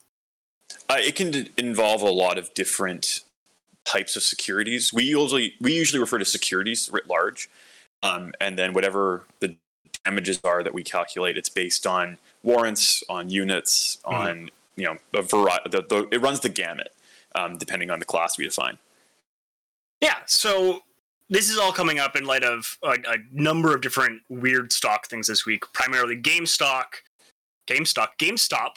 Um, what's like what's your quick take on it? And we'll delve into it. I mean, I think that it's yeah, it's it's an interesting experience because it demonstrates the problems with market valuation that exist. There are um, fundamentals to the company that were identified on the Reddit forum Wall Street Bets, saying this company actually looks like it's going to be turning a corner. Um, it's got a new CEO, it's got a new business plan. Um, the market has it currently undervalued some of the first investing, and it wasn't just Wall Street Bets. That was other retail investors saw this, heard about it on forums. Um, in Canada, for example, we have Stockhouse. We have a couple other different investor-based forums where people will um, talk about what information they have or opinions they have, and the price would you'd expect it to go up and up and up. Sometimes happens in these situations is a hedge fund or a market maker, as we call them, large institutional investor has a disproportionate impact on the share price because they are able to leverage a massive buy or a massive sell. And so what they did is they determined that if GameStop's stock went down, they stood to make a lot of money if they what's called shorted the stock, which is basically you buy the ability to sell the stock later. If right, when the stock goes down, you sell the stock for a higher value and you make money that way. Mm-hmm.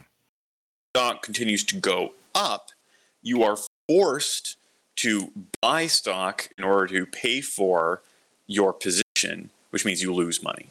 So it's one of the few times in which a company going in the wrong direction, as you might say, makes you money. Mhm. Being sort of too loquacious on this point, No. it's just No, this is great. This is perfect. the issue is basically that a hedge fund and the sort of where the the conversation then turns to the nature of market manipulation. Mhm. The that was levied on Wall Street bets is you all got together and acted in a certain sense like a price fixing cartel. You changed, you've modified the nature of this company's stock price uh, in a way that is probably offside with what we'd expect from securities law, however you want to describe it. Mhm. What people in Wall Street say is we just came out in the open and shared opinions and suggested that we keep this thing going. Mhm. You, hedge funds, do this all the time. You just call them ideas lunches, and you make sure that you meet. Um, and briefly, I should mention that I my firm prosecutes securities class actions, but we also deal in some competition class actions and antitrust litigation.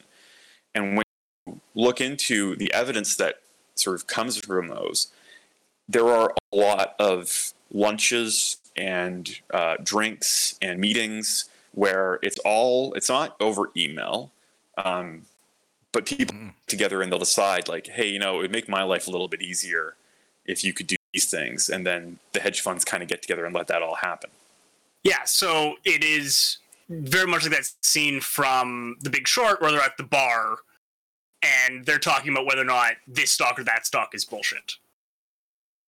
Um, sometimes it's actually extremely explicit. Um, in the Yeah. LIBOR scandal years ago, um, there were emails traded between firms saying, "Hey, I have a position in this. I need it to stay in a certain range. Can you help me out?" Yeah. And large institutional investors would move money around to make that happen. So Uh. was that like, again for the audience that may not be as as knowledgeable of this? Was that found to be bad, basically?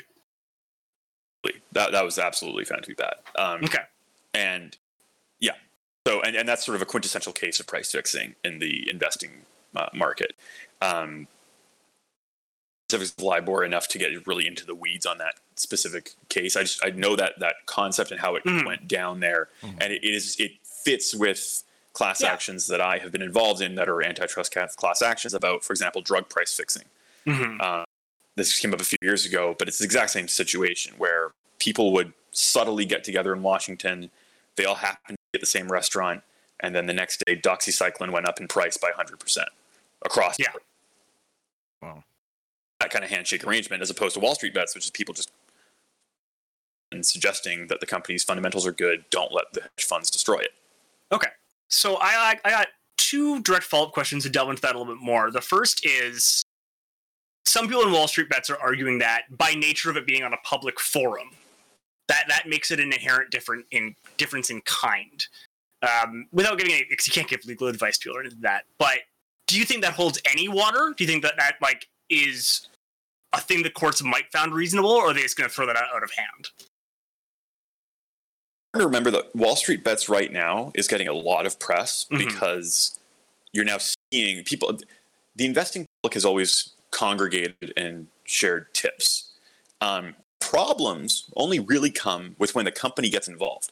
If GameStop selectively went to people in a private forum to Mhm. tell them that certain good things were going to happen, that would be problematic under the Ontario Securities Act or under the various securities regula- regulatory regimes we have in Mhm. Canada and the United States as well. But to talk about a stock is not only okay, in fact, that's the way that you arrive at the most efficient price allocation because you have people sharing their understanding of where the price should be, which helps efficiency in the market. Okay. And then there's a, a Jim Cramer video from about 2006 that's being shared around again, where he talks about taking specific actions because he had holdings that, you know, the market needed to go in a certain direction for him to make money. And he would then do other things to help make that happen. Um, so is is is the hedge fund position, is that the part of regular doing business? And is that the kind of thing the SEC or any institution is at all concerned about? So um, I could get myself in a little bit of not actual trouble, but I'll just go for it because I think everybody who's in this space thinks this way. The are consistently outgunned. What you're saying is true on both ends. It is something that the regula- regulator is concerned about. Mhm. It is something that they have never been effi- effective at uh, changing. And um, I can speak in the Ontario context specifically, actually across Canada as well. The reason that we have a specific cause of action where an investor can sue a company for having misled them and can get together class action based on that was in part built around the idea that the Ontario Securities Commission, which is the regulator here, didn't seem to be able to have an effect on the market and uh, uh, making bad behavior go away.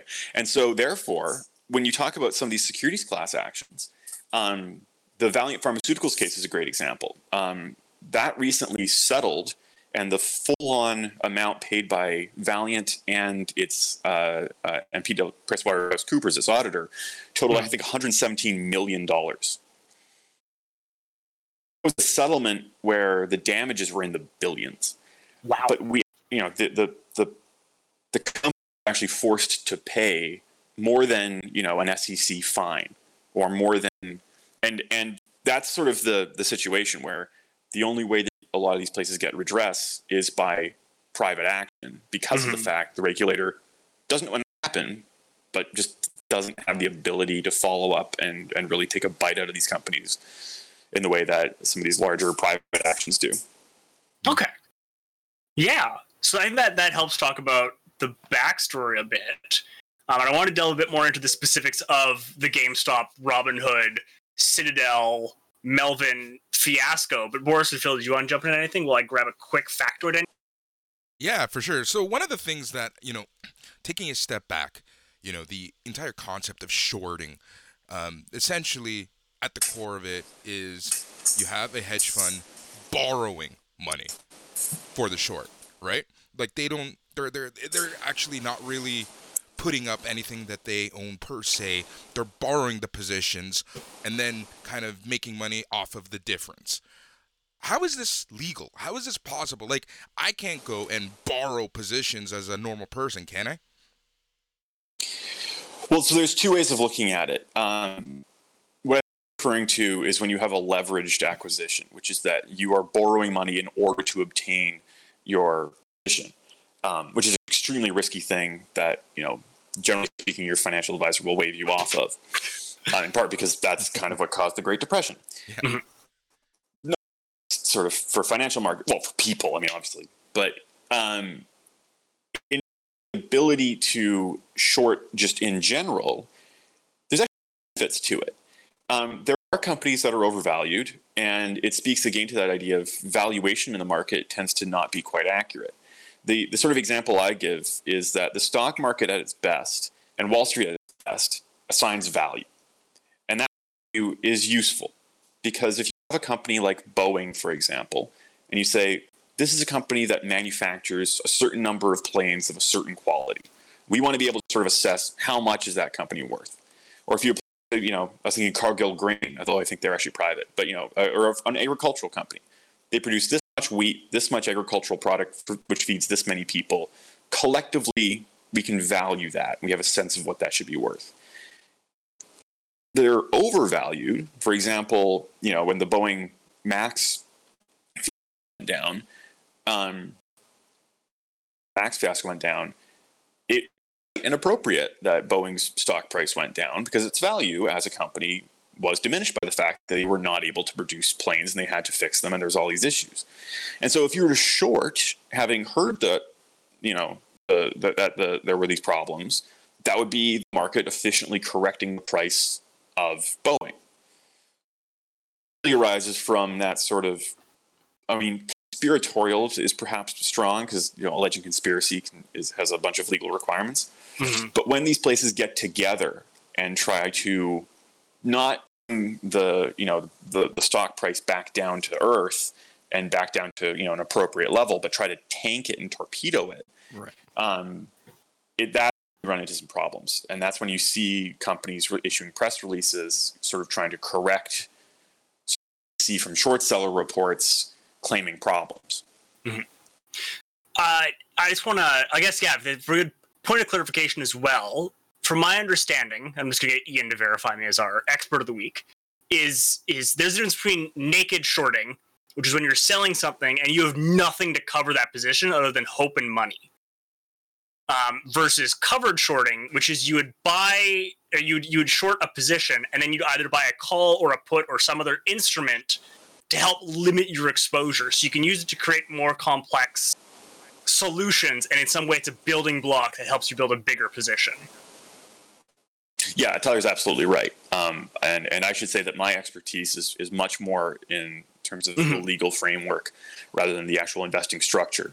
However, I will tell you that um, um, because I'm a lawyer and because I therefore get access to insider information, um, I obviously cannot trade shares in any company in which I'm involved in litigation Mhm. um, for a variety of ethical reasons. Yep. But I actually had a conversation once with someone who's you know um, in my firm, and we were sort of talking about you know this, insider information and the fact that places you'll see this we will have a class period that will start at a certain time because they announced bad information that they had not been telling the market and if you look at the share price data and you look at the actual stock data you'll see that there's a giant volume of shares traded the day before Mm-hmm. i'm not going to tell any refer to any individual case because Yeah. I, I, I shouldn't well I, I can't allege fraud unless i can prove um, Yeah. but I can say that there are times in which you see you're like, oh, okay, so the day before you told the market that there's you know there's no gold in them hills or there's Mhm. you know various problems, all of your options were exercised, and et cetera, et cetera. Yeah. Yeah, and then some people from Wall Street Bets have built on that and said that that itself becomes an indicator of company performance. Say, sorry, I should I, I need some clarification on that. No, yeah, so, so it's become part of the meme of the Wall Street Bets and the larger community of some people have now started to point at when CEOs start exercising a lot of options and that before any announcement, that's starting to become part of disclosure. They're alleging. Well, so that's that's there that's not proper disclosure. Yeah, it's not pl- proper disclosure, but they're starting to work to bring that into their decision making. An interesting point about disclosure requirements writ large, which is mm-hmm. that the market is efficient when there are proper disclosures, and there are legal requirements to every quarter produce what's called a management summary, sorry, management discussion and analysis, or an MD&A, alongside your quarterly financial results, and you have to disclose everything that has a material impact on your business and how it has changed in the last quarter. And if you don't, you are exposed to liability under the Securities Act. Hmm. Like anytime you issue any press release or you discuss any nature of your business, you are required by law to produce enough information to make not a misrepresentation. So what do I mean by that? If you comment on, you know, we're constructing this project and you mention that it's behind schedule, that could be a misrepresentation. Um, and so when you talk about these sort of disclosure requirements, and then going back to the hedge funds issue, issue that comes out of this is when people have information that they don't that they share with each other, but they don't share with the broader market, and that happens time and time again. And it's referred to as selective disclosure and is also prohibited. Awesome. So the allegations that are going around right now, uh, which are to the nature of Melvin and a few others have closed their positions, according to allegedly a series of advertisements, and then some market analysts are saying that's just not true. That could be a problem, is what we're what we're saying. Then, It can be actually it can be a even bigger problem. First of all, it runs afoul of the selective disclosure issue I mentioned. But secondly, Mhm. there is now a case law in Canada as of a few years ago that refers to what are called storm warnings. And that's the, the term that's been used in the United States for a very long time. And what it really means is if you see certain bad omens, for example, a CEO getting fired, um, constitutes a storm warning that will lead um, investors to liquidate their position Mhm. and will actually constitute um, what's called a partial correction to misrepresentations that you've made in the past. interesting. Say that, you know, if you have been in bad financial shape and you don't, you fire your CEO, the class period for any potential class action will actually now start on the day you fired your CEO and won't start necessarily on the day when you finally tell the market about all the terrible things you did. Okay, Um, even stock price and that, that sort of gives you an opportunity to decide how you want to plead your case and if the stock price actually you know if, if depending on where the, the share price is and how much the damages are you might actually choose to go earlier in your class period and say no no no when you fired the ceo we're going to sue based on that because that's the mm-hmm. point in which you told people who know what they're looking for to get out of the market Awesome.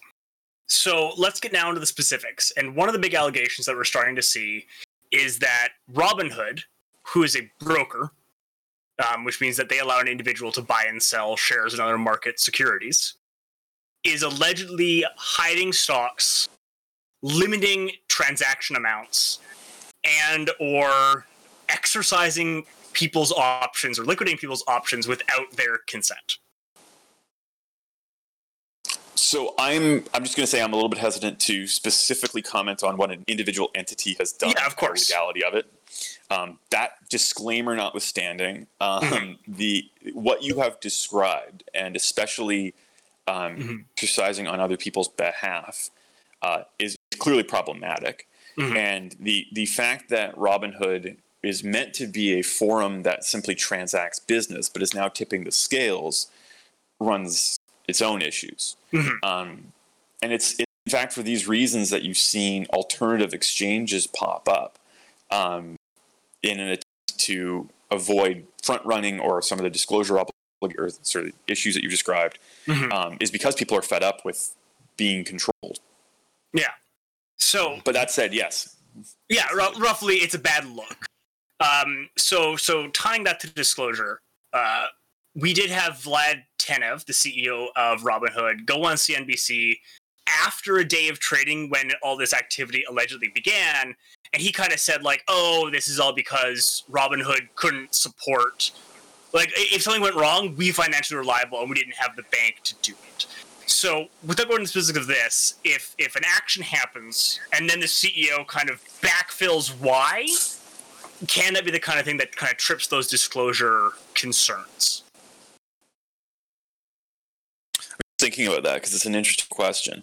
Um, the disclosure requirements on a situation like this would be CEO, when commenting on the decision being made, would need to disclose the entirety of that process. Mm-hmm. CEO omitted a discussion of that, looking a partial discussion of the reasoning. Um, that could be a disclosure issue. Mhm. The difficulty is to determine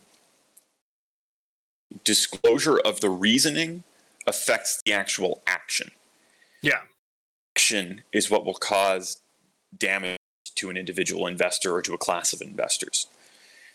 Now, it can all be is, is all relevant and would be Mhm. very prejudicial to any position that Robinhood or a similar entity would take if they ever got into litigation because it would, it would be indicative uh, you know, I was going to say ex post facto of, of justifying after the fact um, actions that they already took. Yeah. That's sort of a situation where um, the the issue is again about color more than specific a specific cause of action to come out of that. Yeah. Well, and, and we don't want to get you in any trouble over commenting on these specifics. We're just in a very weird time. I think there's value you providing kind of what guidance you can to people. Um, so I want to go into like a really weird direction with it for a second because there's a new meme going around, which is that uh, this should be treated as though it was a quote democratic hedge fund.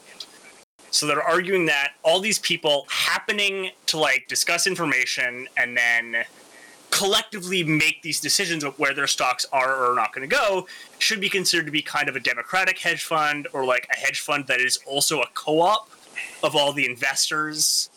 Um, do you think that that has any sort of legal weight or consideration at all? Is it a thing you've ever heard of? Um, or I is mean- it just that sounds like a cartel with extra steps? The, the, the, reason that cartels are illegal, and I'm thinking of something that Adam Smith wrote in Wealth of Nations, that people Mhm. seldom trade, seldom meet, even for merriment or diversion, but the conversation always ends in a conspiracy against the public or a contrivance to raise prices. Is that those people he was talking about were meeting at a pub in 1776 and then figuring out what to do with price fixing. The strength that Wall Street Bets has on its side is it all happened out loud. You go- Mhm. I go yell in the town square. I don't think apples should cost as much as they do. And everybody got together and said, "Yeah, we're not going to buy apples until they cost less." Collection. That's not. You know, that's just the market setting prices. That's that's equilibrium be, being arrived at um, via supply and demand. Um, and so I ha- I will confess that I've not heard the term uh, democratic hedge fund or co-op hedge fund before, which is a just a great confluence of pure unbridled capitalism and It's why it had to be brought up. Was I saw this this doing the meme of like we should like make this official, and I was like, we gotta talk. We gotta get someone that can talk about this. so I mean, and then the other thing we should keep in mind is that you know, as far as securities laws are concerned, um, the there are certain uh, regulations that are specific to, ins- to, to investment banks um, and, and entities like that. But when it comes to individual investors, the concerns are more about trying to speak to the general case rather than trying to format you into you Mhm. know a category. Um, people go online and one thing I, and I don't want to again give legal advice, but if you go online and you start talking to people in a public forum about what you think should happen with something, you don't have insider information. The, the effects that you have on the share price are because of your own transactions that you are as I say, out loud in front of other people. Um, and that's completely fine. And, you know, if, and this is sort of the irony, it's actually the type of pure form capitalism that a lot of these hedge funds would purport to support because it is people actually trying to affect the market by setting prices towards an equilibrium that they believe exists. The problem that hedge funds have is they used to just do that for them. and unrelated note, that wasn't unrelated, they made a ton of money off of it. and Yeah. I've seen these happen in, in years past too. I mean, they're one of the great allegations in the 1997 financial crisis was that hedge funds specifically targeted the value of Asian currencies um, in order to, and this is, you know, in a theoretical sense, in order to drive them down and force privatizations. Now, that's a much larger topic to get into, but the point is just to say that hedge funds have disproportionate market power and are now sort of irritated that people are exercising market power Mhm. that they used to do clandestinely. Mhm. That's been one of the major themes that I've been picking up off of a lot of the financial news things is is you have a real resistance by some of the people who are saying we don't like this change because we can't drive it. this is really the way it comes off to me, the average lay guy, right? It's just like, what's happening? It's a problem that I mean, it exists anytime I think you have a institution that is a market maker and is now forced to um, relate itself to the demands of investors. And this has actually happened. Incidentally, we've we've had this come up in in class actions involving uh, ESG factors, as they're called, uh, which is basically social governance concerns. When investors and large institutional investors will now place value on you know what sort of what's your supply chain look like? Are you making sure you don't use child labor? Are you making sure that you you know you have all these different things that we care about? And there's a famous case in the United States of uh, involving the Dodge brothers Dodge and Ford back in the 20s where the original concept was no you only owe money to your shareholders. That's all you care about. Mhm. you have to make money. Shareholders are saying well we actually care about some other stuff too and there's been a lot of pushback because in general, funds and financial institutions don't want to modify the way they do business. They would prefer to focus exclusively on shareholder value as defined through that fairly narrow lens. And on an unrelated note, again, shareholder value means that they get commissions and certain benefits. Yeah. Yeah. Um, I want to jump back for a second just to get a quick thing hammered out for the audience that may not know.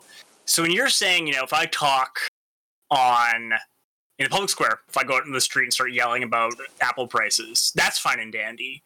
Um, it appears when when a personality goes on television, that's fine and dandy. Um, what is it? Is it different or not if an individual goes somewhere that is behind a paywall? So, for example, I set up Tyler's uh, mailing list, and it's ten bucks a month, and I talk to CEOs, and who knows if you get better investment advice out of that or not? Does that qualify as this public option or not, or this public discussion? Is that part of making the market? If well, I think what you've described here is a method by which you created a private forum with a separate selective disclosure situation in which you're hoping to glean information from executives at companies.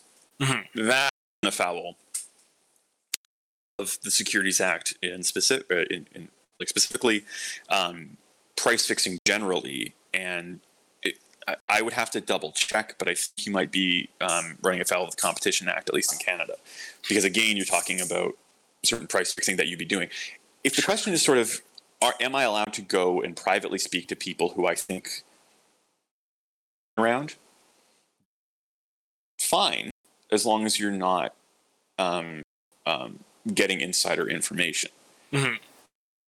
Well, uh, uh, The- yeah, go for no, go for it. Go ahead. I, I, wa- I just want to draw the comparison between what, what is different then about a company like Bloomberg that has a periodical that ostensibly is giving you information you can't get anywhere else. And, you know, competition may make it such that you can get that information or analogous elsewhere, but you have to pay to get. Like, why is that? How is that different? I guess is what the question is. Well, I think that there's also a sort of X factor that Mhm. comes from your ability to um, clandestinely share information that moves the price versus what I think you've described as still public information. It's behind a paywall, but it that information can get out and is accessible. If if I meet someone for coffee instead, Mhm. there's no record of it, and I'm talking about, you know, I think a good quarter agree on that, you personally can make a lot of money because we have control over a billion in assets. Yeah. That's different. That's a different altogether. Yeah. Okay. I just want to get that. that Yeah, it. when I talk about disclosure obligations, though, generally speaking, those those are disclosure obligations I'm discussing in the context of information that the company puts out. Mhm. And and that that can go sideways too. I've I've seen instances in which there are private Facebook groups um, for investors in a company, and uh, executives in the company will pop into the group and say like, you know, hey, heads up, certain good things are happening, and I see that cringe because I'm thinking you gotta you if you're saying it here, you have to say it. Well, it's called SEDAR. You have to say it publicly. You have to say it on the system that Canada has constructed for letting people know. Yeah. So, but if a CEO, for example, set up an automated process that went on SEDAR and their Facebook group at the same time, they'd be okay. Yeah, as long as it went to everyone. That's and that's the issue. But again, it comes back to the sort of broader principle. The, the principle of securities regulation is investor protection. That's the reason it exists, is to make sure that you don't get hosed. That's the reason why the Securities Act of 1933 exists in the U.S. And this is why, um, you know, the, the, the legal framework has been developed the way it is. Is you want to give investors as much information as possible because the only way that you get a well-run market is by providing them all information, even if it's good or bad um, in basically an attempt to avoid snake oil salesmen. Um, and when you sort of think about that as the guiding light behind these things, I think it kind of helps to understand the disclosure obligations and how you can stay on side of them. Okay. So I, I, we had a we had a conversation before recording where you mentioned the the generalized generalized the general transition in the market in that you said that we used to have a certain level of retail investors as kind of a percentage of the market and that's increased significantly It has. Um, I would have to double check my numbers. My understanding, I believe it was that institute retail investors constitute something like 10% of the market 15 years ago and is now more like 25% of the market. Um, so an explosion in the number of retail. Actually, without using those, let's just put it this way: there has been a substantial increase in the proportion of the market that is um, represented by retail investors. So retail investors are someone And- like me, Boris, Phil, you, going out there and just buying stocks, even directly. Like, yeah, if we're just going on interactive brokers or whatever, and I'm buying stocks, I'm a retail investor. Exactly. Um, and I should say that because I, I work in the class action space, I speak to class members. Um, I usually, uh, my contact information is given when we give notices to the class and I get calls. And it's quite often that they are just, there's a guy who's a pipe fitter and looked at a stock, saw some good things were happening, wanted to make money off of it. Um, Yeah. And they'll call in from all across Canada and it's occasionally the case that I'll get a call from an institutional investor, but the disproportionate number of, of calls I get and emails I get are from people who, you know, they were wanting to save for retirement. They wanted to, you know, make money day trading. Um, and, and that is, that is a, a substantial portion of the market uh, in a way I think maybe people don't realize when we talk about Wall Street and the way that the market behaves. Eh, Do you, do you think, and this is not trying to bind you anything, just kind of your general feeling, your gut on the matter, do you think that is in part driven by COVID in the last two years of it? Um, do you think that's helping to continue to drive that trend? I think there's there's a few inputs, and these are not me speaking um, on the legal basis, but just my own sort of having Yeah. watched the market and, and things. Um, I think there's a few parts to it. Um, COVID is definitely part of it. I think the other issue that has sort of developed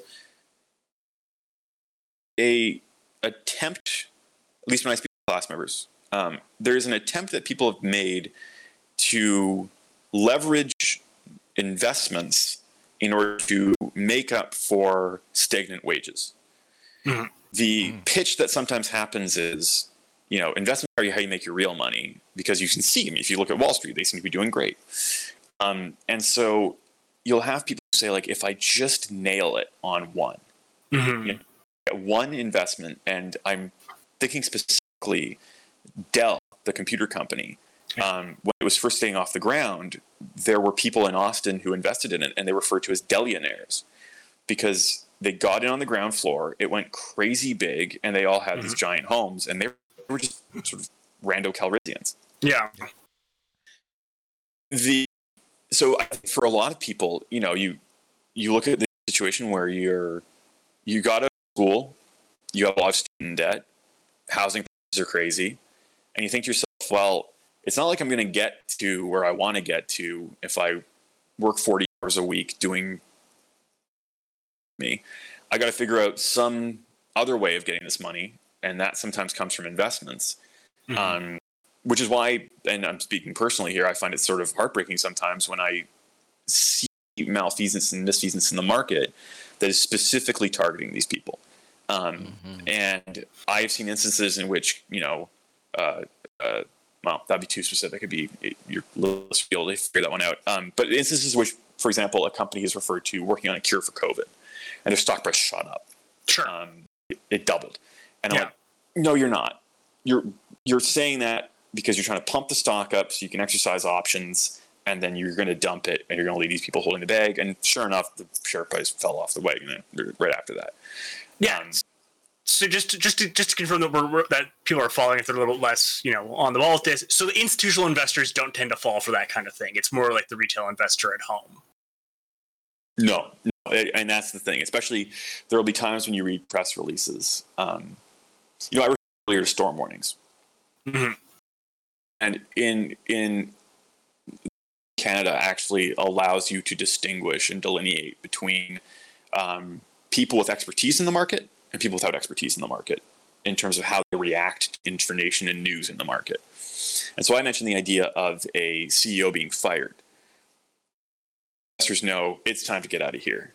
Um, if you're leaving abruptly, like in this the case I'm thinking of, uh, if your listeners want to look it up, it's Kauf and uh, Colt Resources. But anyway, uh, the case I'm thinking of, the CEO bailed right after an uh, investigation was launched into misappropriation of funds. Now, disclosure saying that the funds were gone, that you know the company was dying or anything like this.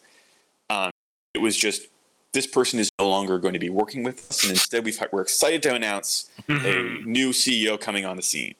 So institutional investors bailed. Other people sort of say like, "Oh, that's weird," but okay, management shuffle, fine. I know there's capital shuffles sometimes, so maybe that's the same thing. Um, and then you know, fast forward a few months, and it's like, yeah, okay, all the money's gone. We have no more money. Yeah. It's just gone. And and so there's that sort of delineation between the retail and the institutional that even in law we acknowledge that you know if you, you you need to have the best information you can to make those decisions because sometimes you don't know how to read between the lines. Yeah. So to tie to that, and to tie a little bit to the the larger sentiment we're seeing, is there's there's becoming this weird uh, political discussion, and it seems to be happening more in the states than Canada a little bit about what, if anything, should be done about this, kind of at a legislation legislative level. Um, Yeah. and it, and it seems to be not so much hit by by the party politics that we've seen kind of in general uh, but we are kind of seeing this this one group kind of go like now this is the market operating as it should you did a naked short you know Mhm. play stupid games with stupid prizes. Uh, how do you how do you personally like feel about that and then comparing it to 2008 which is becoming like a big comparator point um, with some people kind of ex- explicitly branding this as the revenge for 2008 Right. So there's sort of a couple of points. One is to sort of say, you know, we're never, we're always shenanigans, even under the current legal regime. Um, I'm reminded of, you know, the economics student who's given a problem saying there's problems with crime in this community. Uh, what steps do you economically take to remove that problem? And they said, oh, we made crime illegal it's it's a bit of a similar thing. It's sort of saying, you know, there has been market manipulation. What do we? Do? Well, you make market manipulation illegal, which it already is. Mhm. So when it that, and that's sort of the the first instinct to say is that you know there, it's about actually applying laws that exist, um, and allowing and, allowing sort of for an investor focused mindset. In, you know the revenge for 2008 or you know is this the way the market is supposed to act and adapt to these kinds of situations it is a catharsis to see that hedge funds engaging in naked shorts um, are ex- what they're experiencing especially when so many people were foreclosed on in 2008 mm-hmm. um, and not forget that the 2008 ripple effect went well beyond just the housing market. I mean, it sh- the the fact that interest rates shot way up are in no small part what led to the eurozone crisis that followed immediately then after, yeah because all of these com- all these countries that had been paying X percent for their treasury bonds or for their their their uh, the bonds issued by their various central governments, um, I should say, um, we're now having to pay at a much inflated rate. Um, and to put historical, further historical context, it is exactly that type of movement in interest rates and uh, difficulties that come from financial malfeasance that large way led to financial crisis in Latin America in the 80s. It was interest rates shot up in an attempt to deal with stagflation in the United States, which is to say that the economy was not growing, but inflation was very high and it meant that countries across Latin America had to default on loans because suddenly the the, the money that they owed to American banks was had to be paid at a much higher rate. Um, anyway, all to say that you know there are these disproportionate knock-on effects that financial markets have on much more than just a hedge fund that is being harmed. yeah And you know, if you periodically force them to touch the hot stove, there is benefit of getting them to actually maybe remember that there are stoves that are hot yeah and it's bad. Um, so I think in sort of there, there's a two pronged issue there, which is one, should there be legislative change? Um, on the exercise of Mhm. the Securities Act. Um, in terms of what new legislation is required,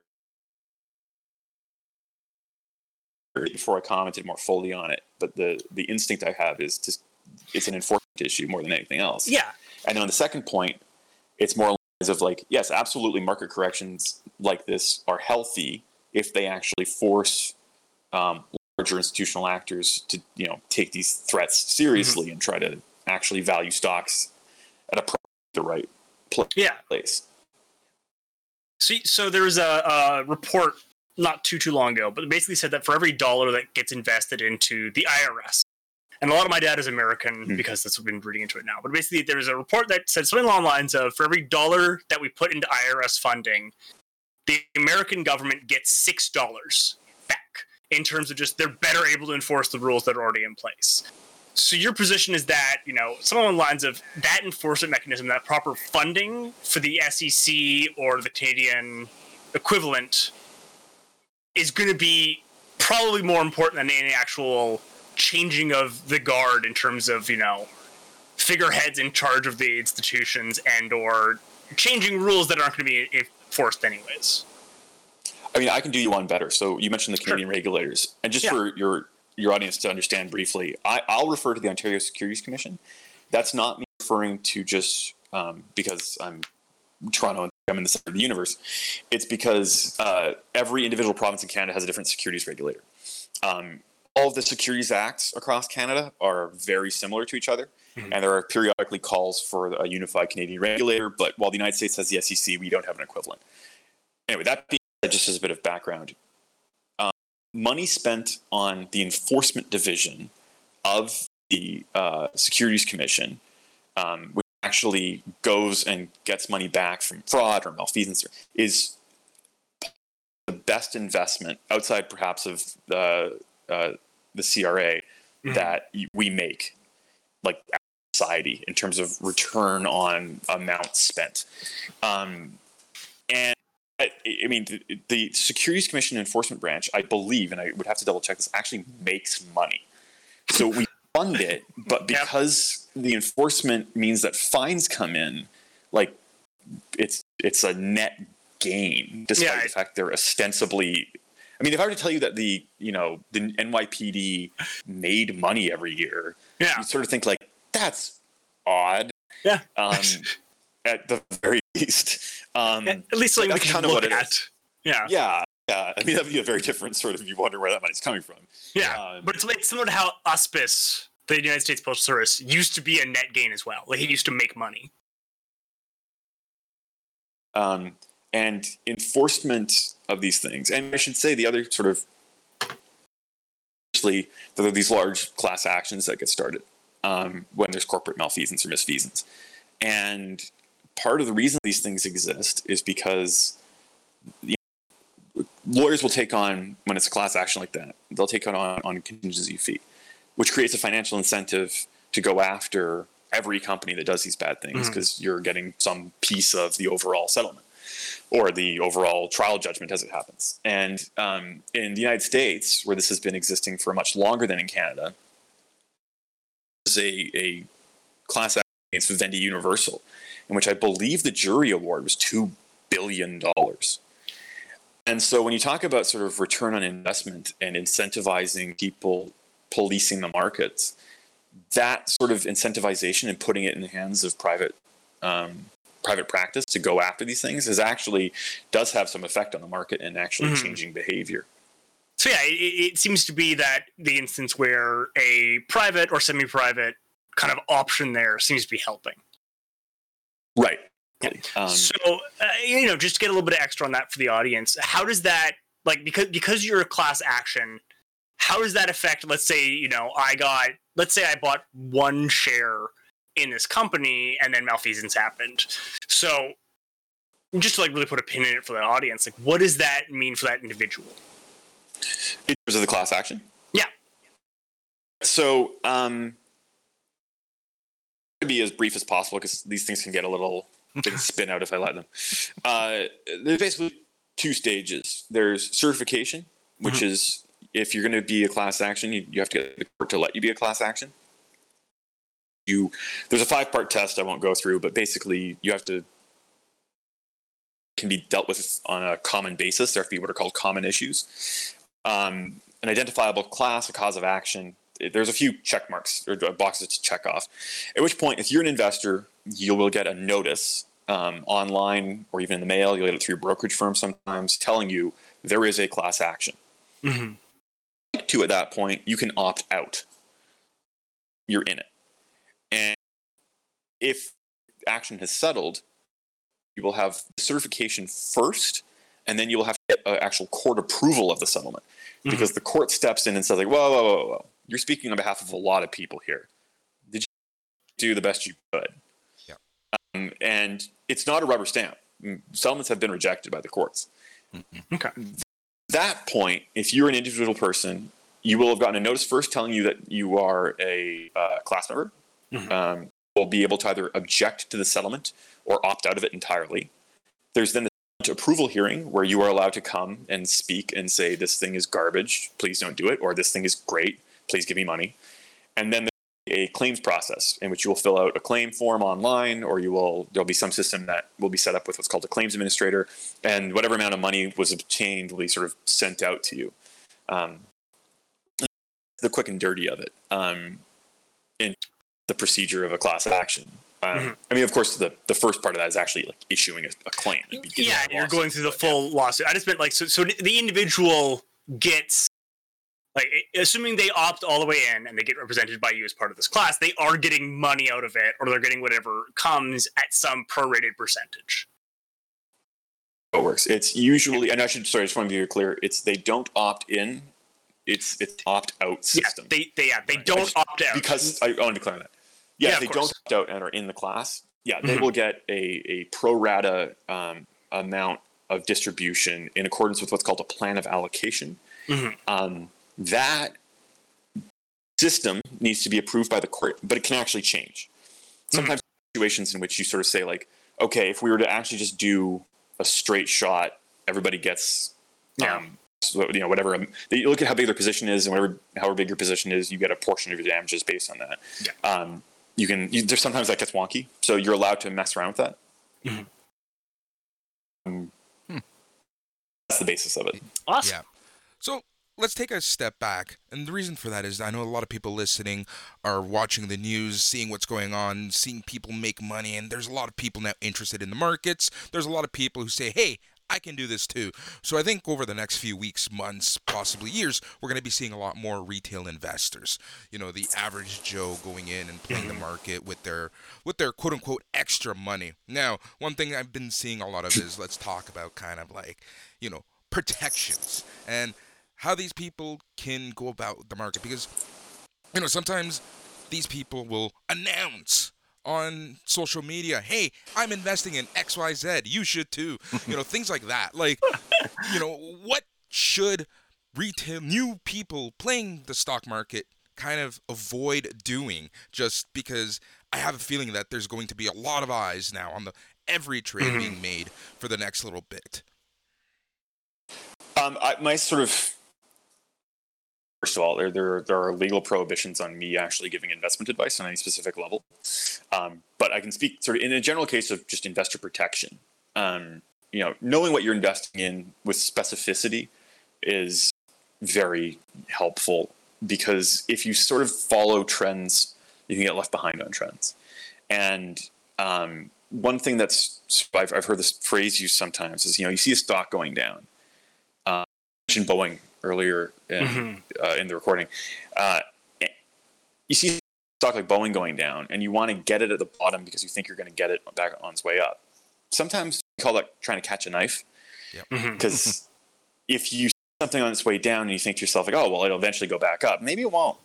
Um, Mhm. You know, Boeing's a pretty safe company. I mean, that's I'm not trashing Boeing. I'm just that's when this came up as a conversation topic. But you know, Mhm. you'll see something, you'll say like, oh well, you know, well, I won't pick, pick specific company, but you'll that, that's something to be aware of. Um, the other thing to sort of be aware of is be a big believer in like trust your gut.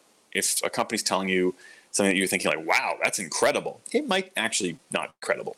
Um, Notwithstanding the fact that we have these disclosure obligations, notwithstanding the fact there's liability, specifically the Securities Act for misrepresentations, notwithstanding the fact that we have a Securities Commission, all these sorts of things, there are bad actors out there that still do these bad things. Yep.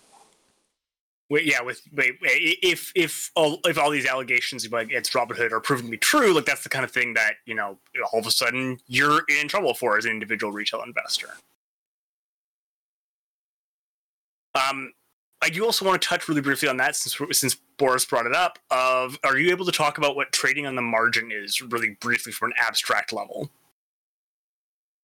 But it's it's a little bit outside my bailiwick. Um, yeah, fair. All right, yeah. I just mean uh, in terms of it's it's you know you're just you're borrowing money usually from your broker that you're trading with. Um. Yeah. and that's I mean, part of Like what. I said, in generalities, that's what my understanding is. Um, Yeah, I just wanted that high as far into level- the details. Yeah, I just want a high level um, because one of the reasons that Robinhood did really well for a spell there was they had very good margin terms. Um, and I don't know if you, I don't know if you know enough to comment on this, Ian or not, but my understanding in tied to that is that broadly speaking, Canada has more stringent regulations about trading on the margin than the states do. I believe that to be the case. um, Yeah. having spoken to other people about this in the past, um, I have yet to have reason to sort of go down that legal rabbit hole and, and learn a lot about it. That's fair, yeah. But I do know I can say in general, um, Canadian regulator and Canadian regulation is a bit more stringent than that of the United States. hmm Yeah, because we can also point And- it out.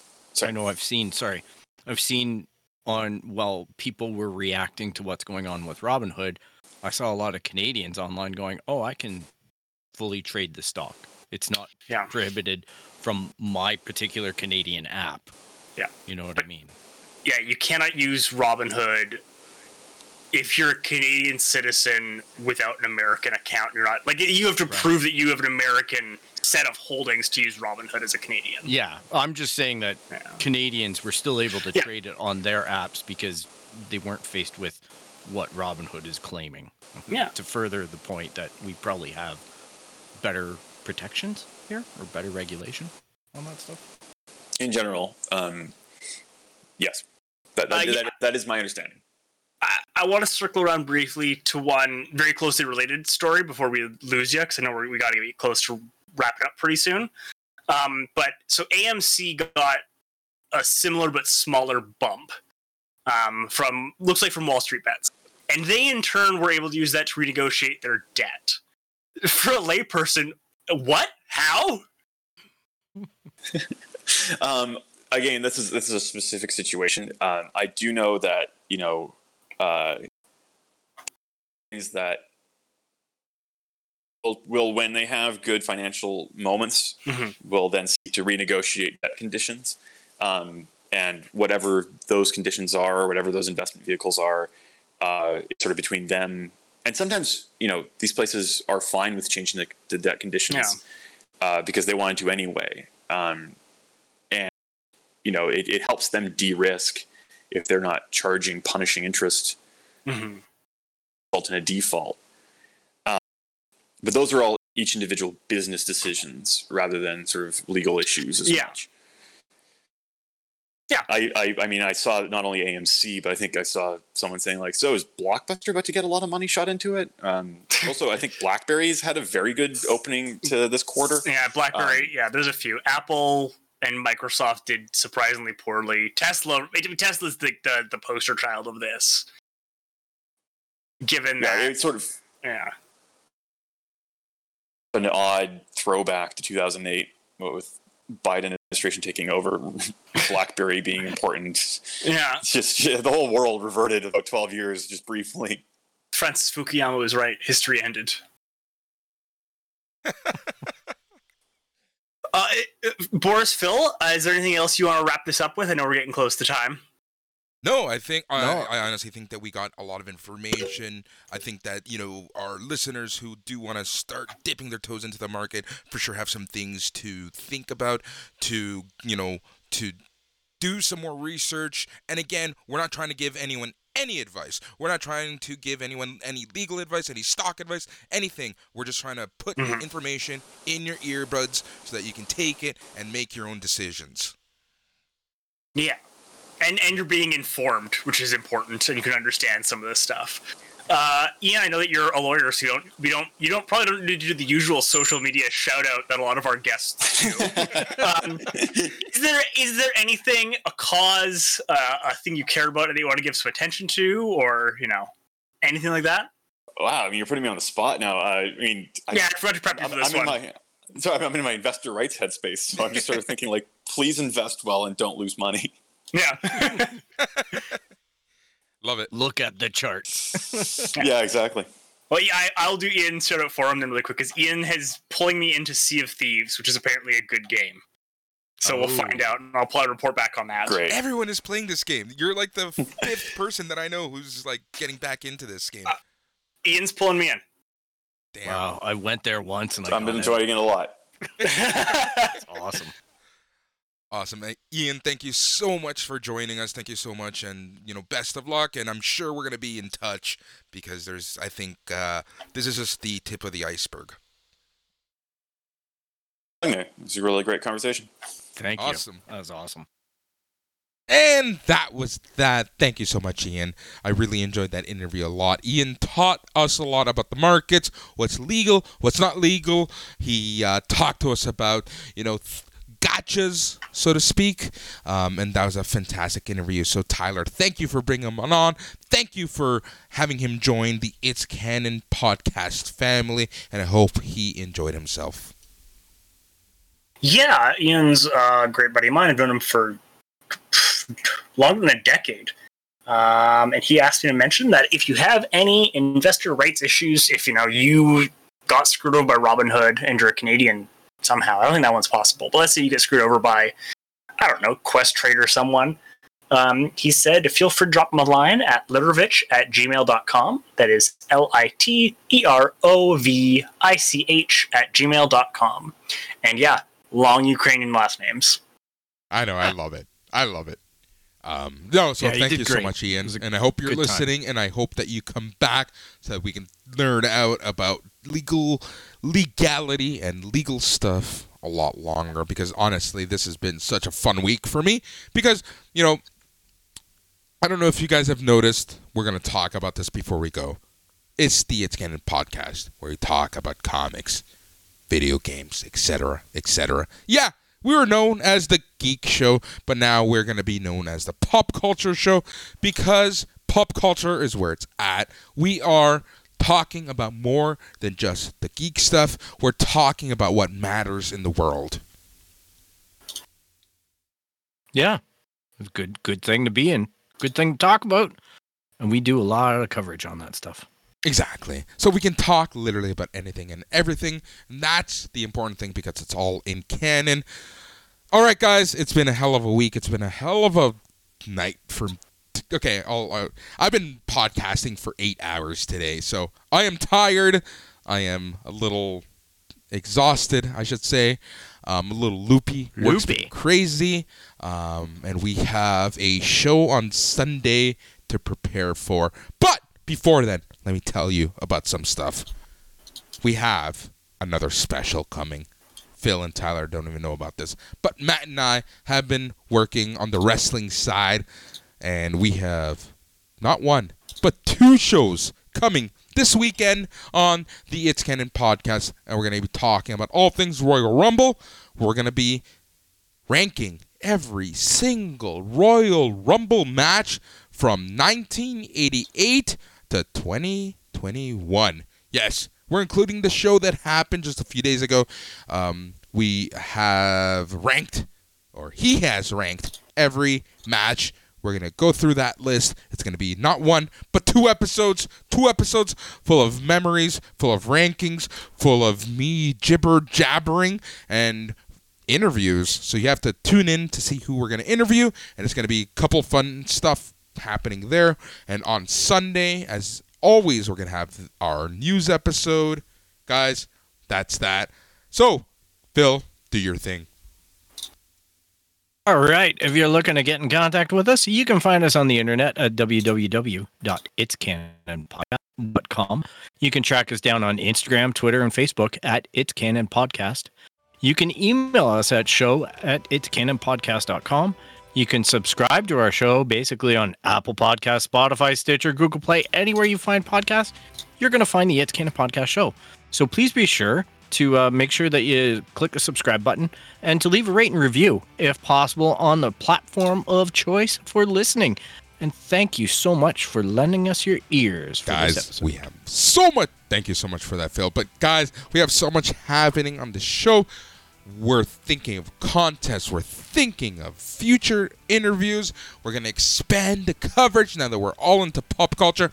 I have some interviews lined up with some local toronto artists um, it's going to be fun i think we have some really good specials lined up and it's going to be so much fun because we're the It's Canon podcast, the podcast where we talk about all things pop culture, the podcast where we talk about all things comics, movies, video games, books, Lego, etc.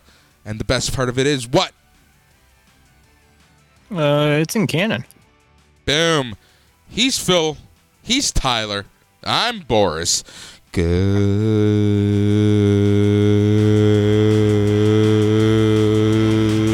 night.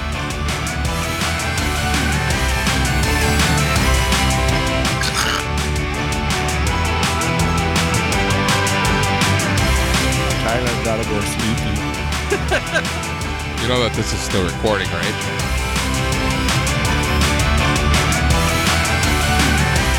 I didn't. I didn't hear what you said. It doesn't matter. Yeah, you're disrecorded. It really doesn't matter. If anyone's still listening, hey, power to you. Mm, we're still recording. That's what you're saying. Mm.